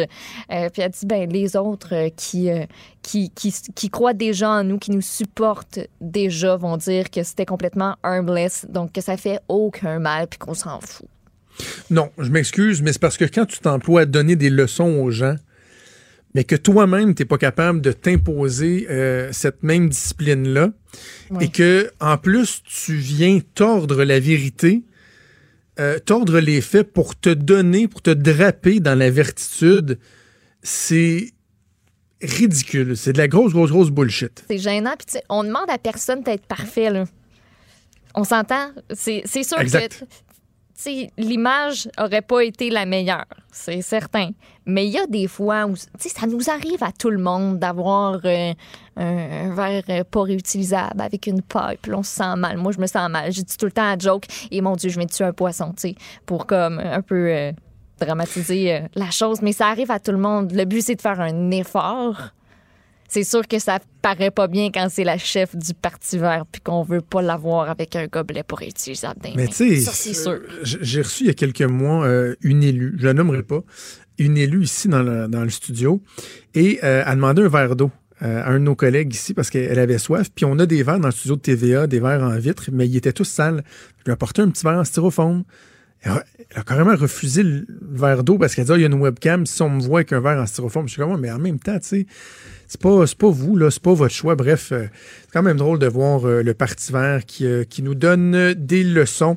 On repassera franchement pour euh, les, belles, les belles vertus du Parti vert. Maude, ça a été un plaisir comme toujours. Gros, gros show. Allez réécouter ça en podcast. Plein de bonnes entrevues. Aussi une bonne discussion qu'on a eue ensemble en début d'émission. On remet ça demain à 10h. Je vous souhaite une bonne journée. Ciao.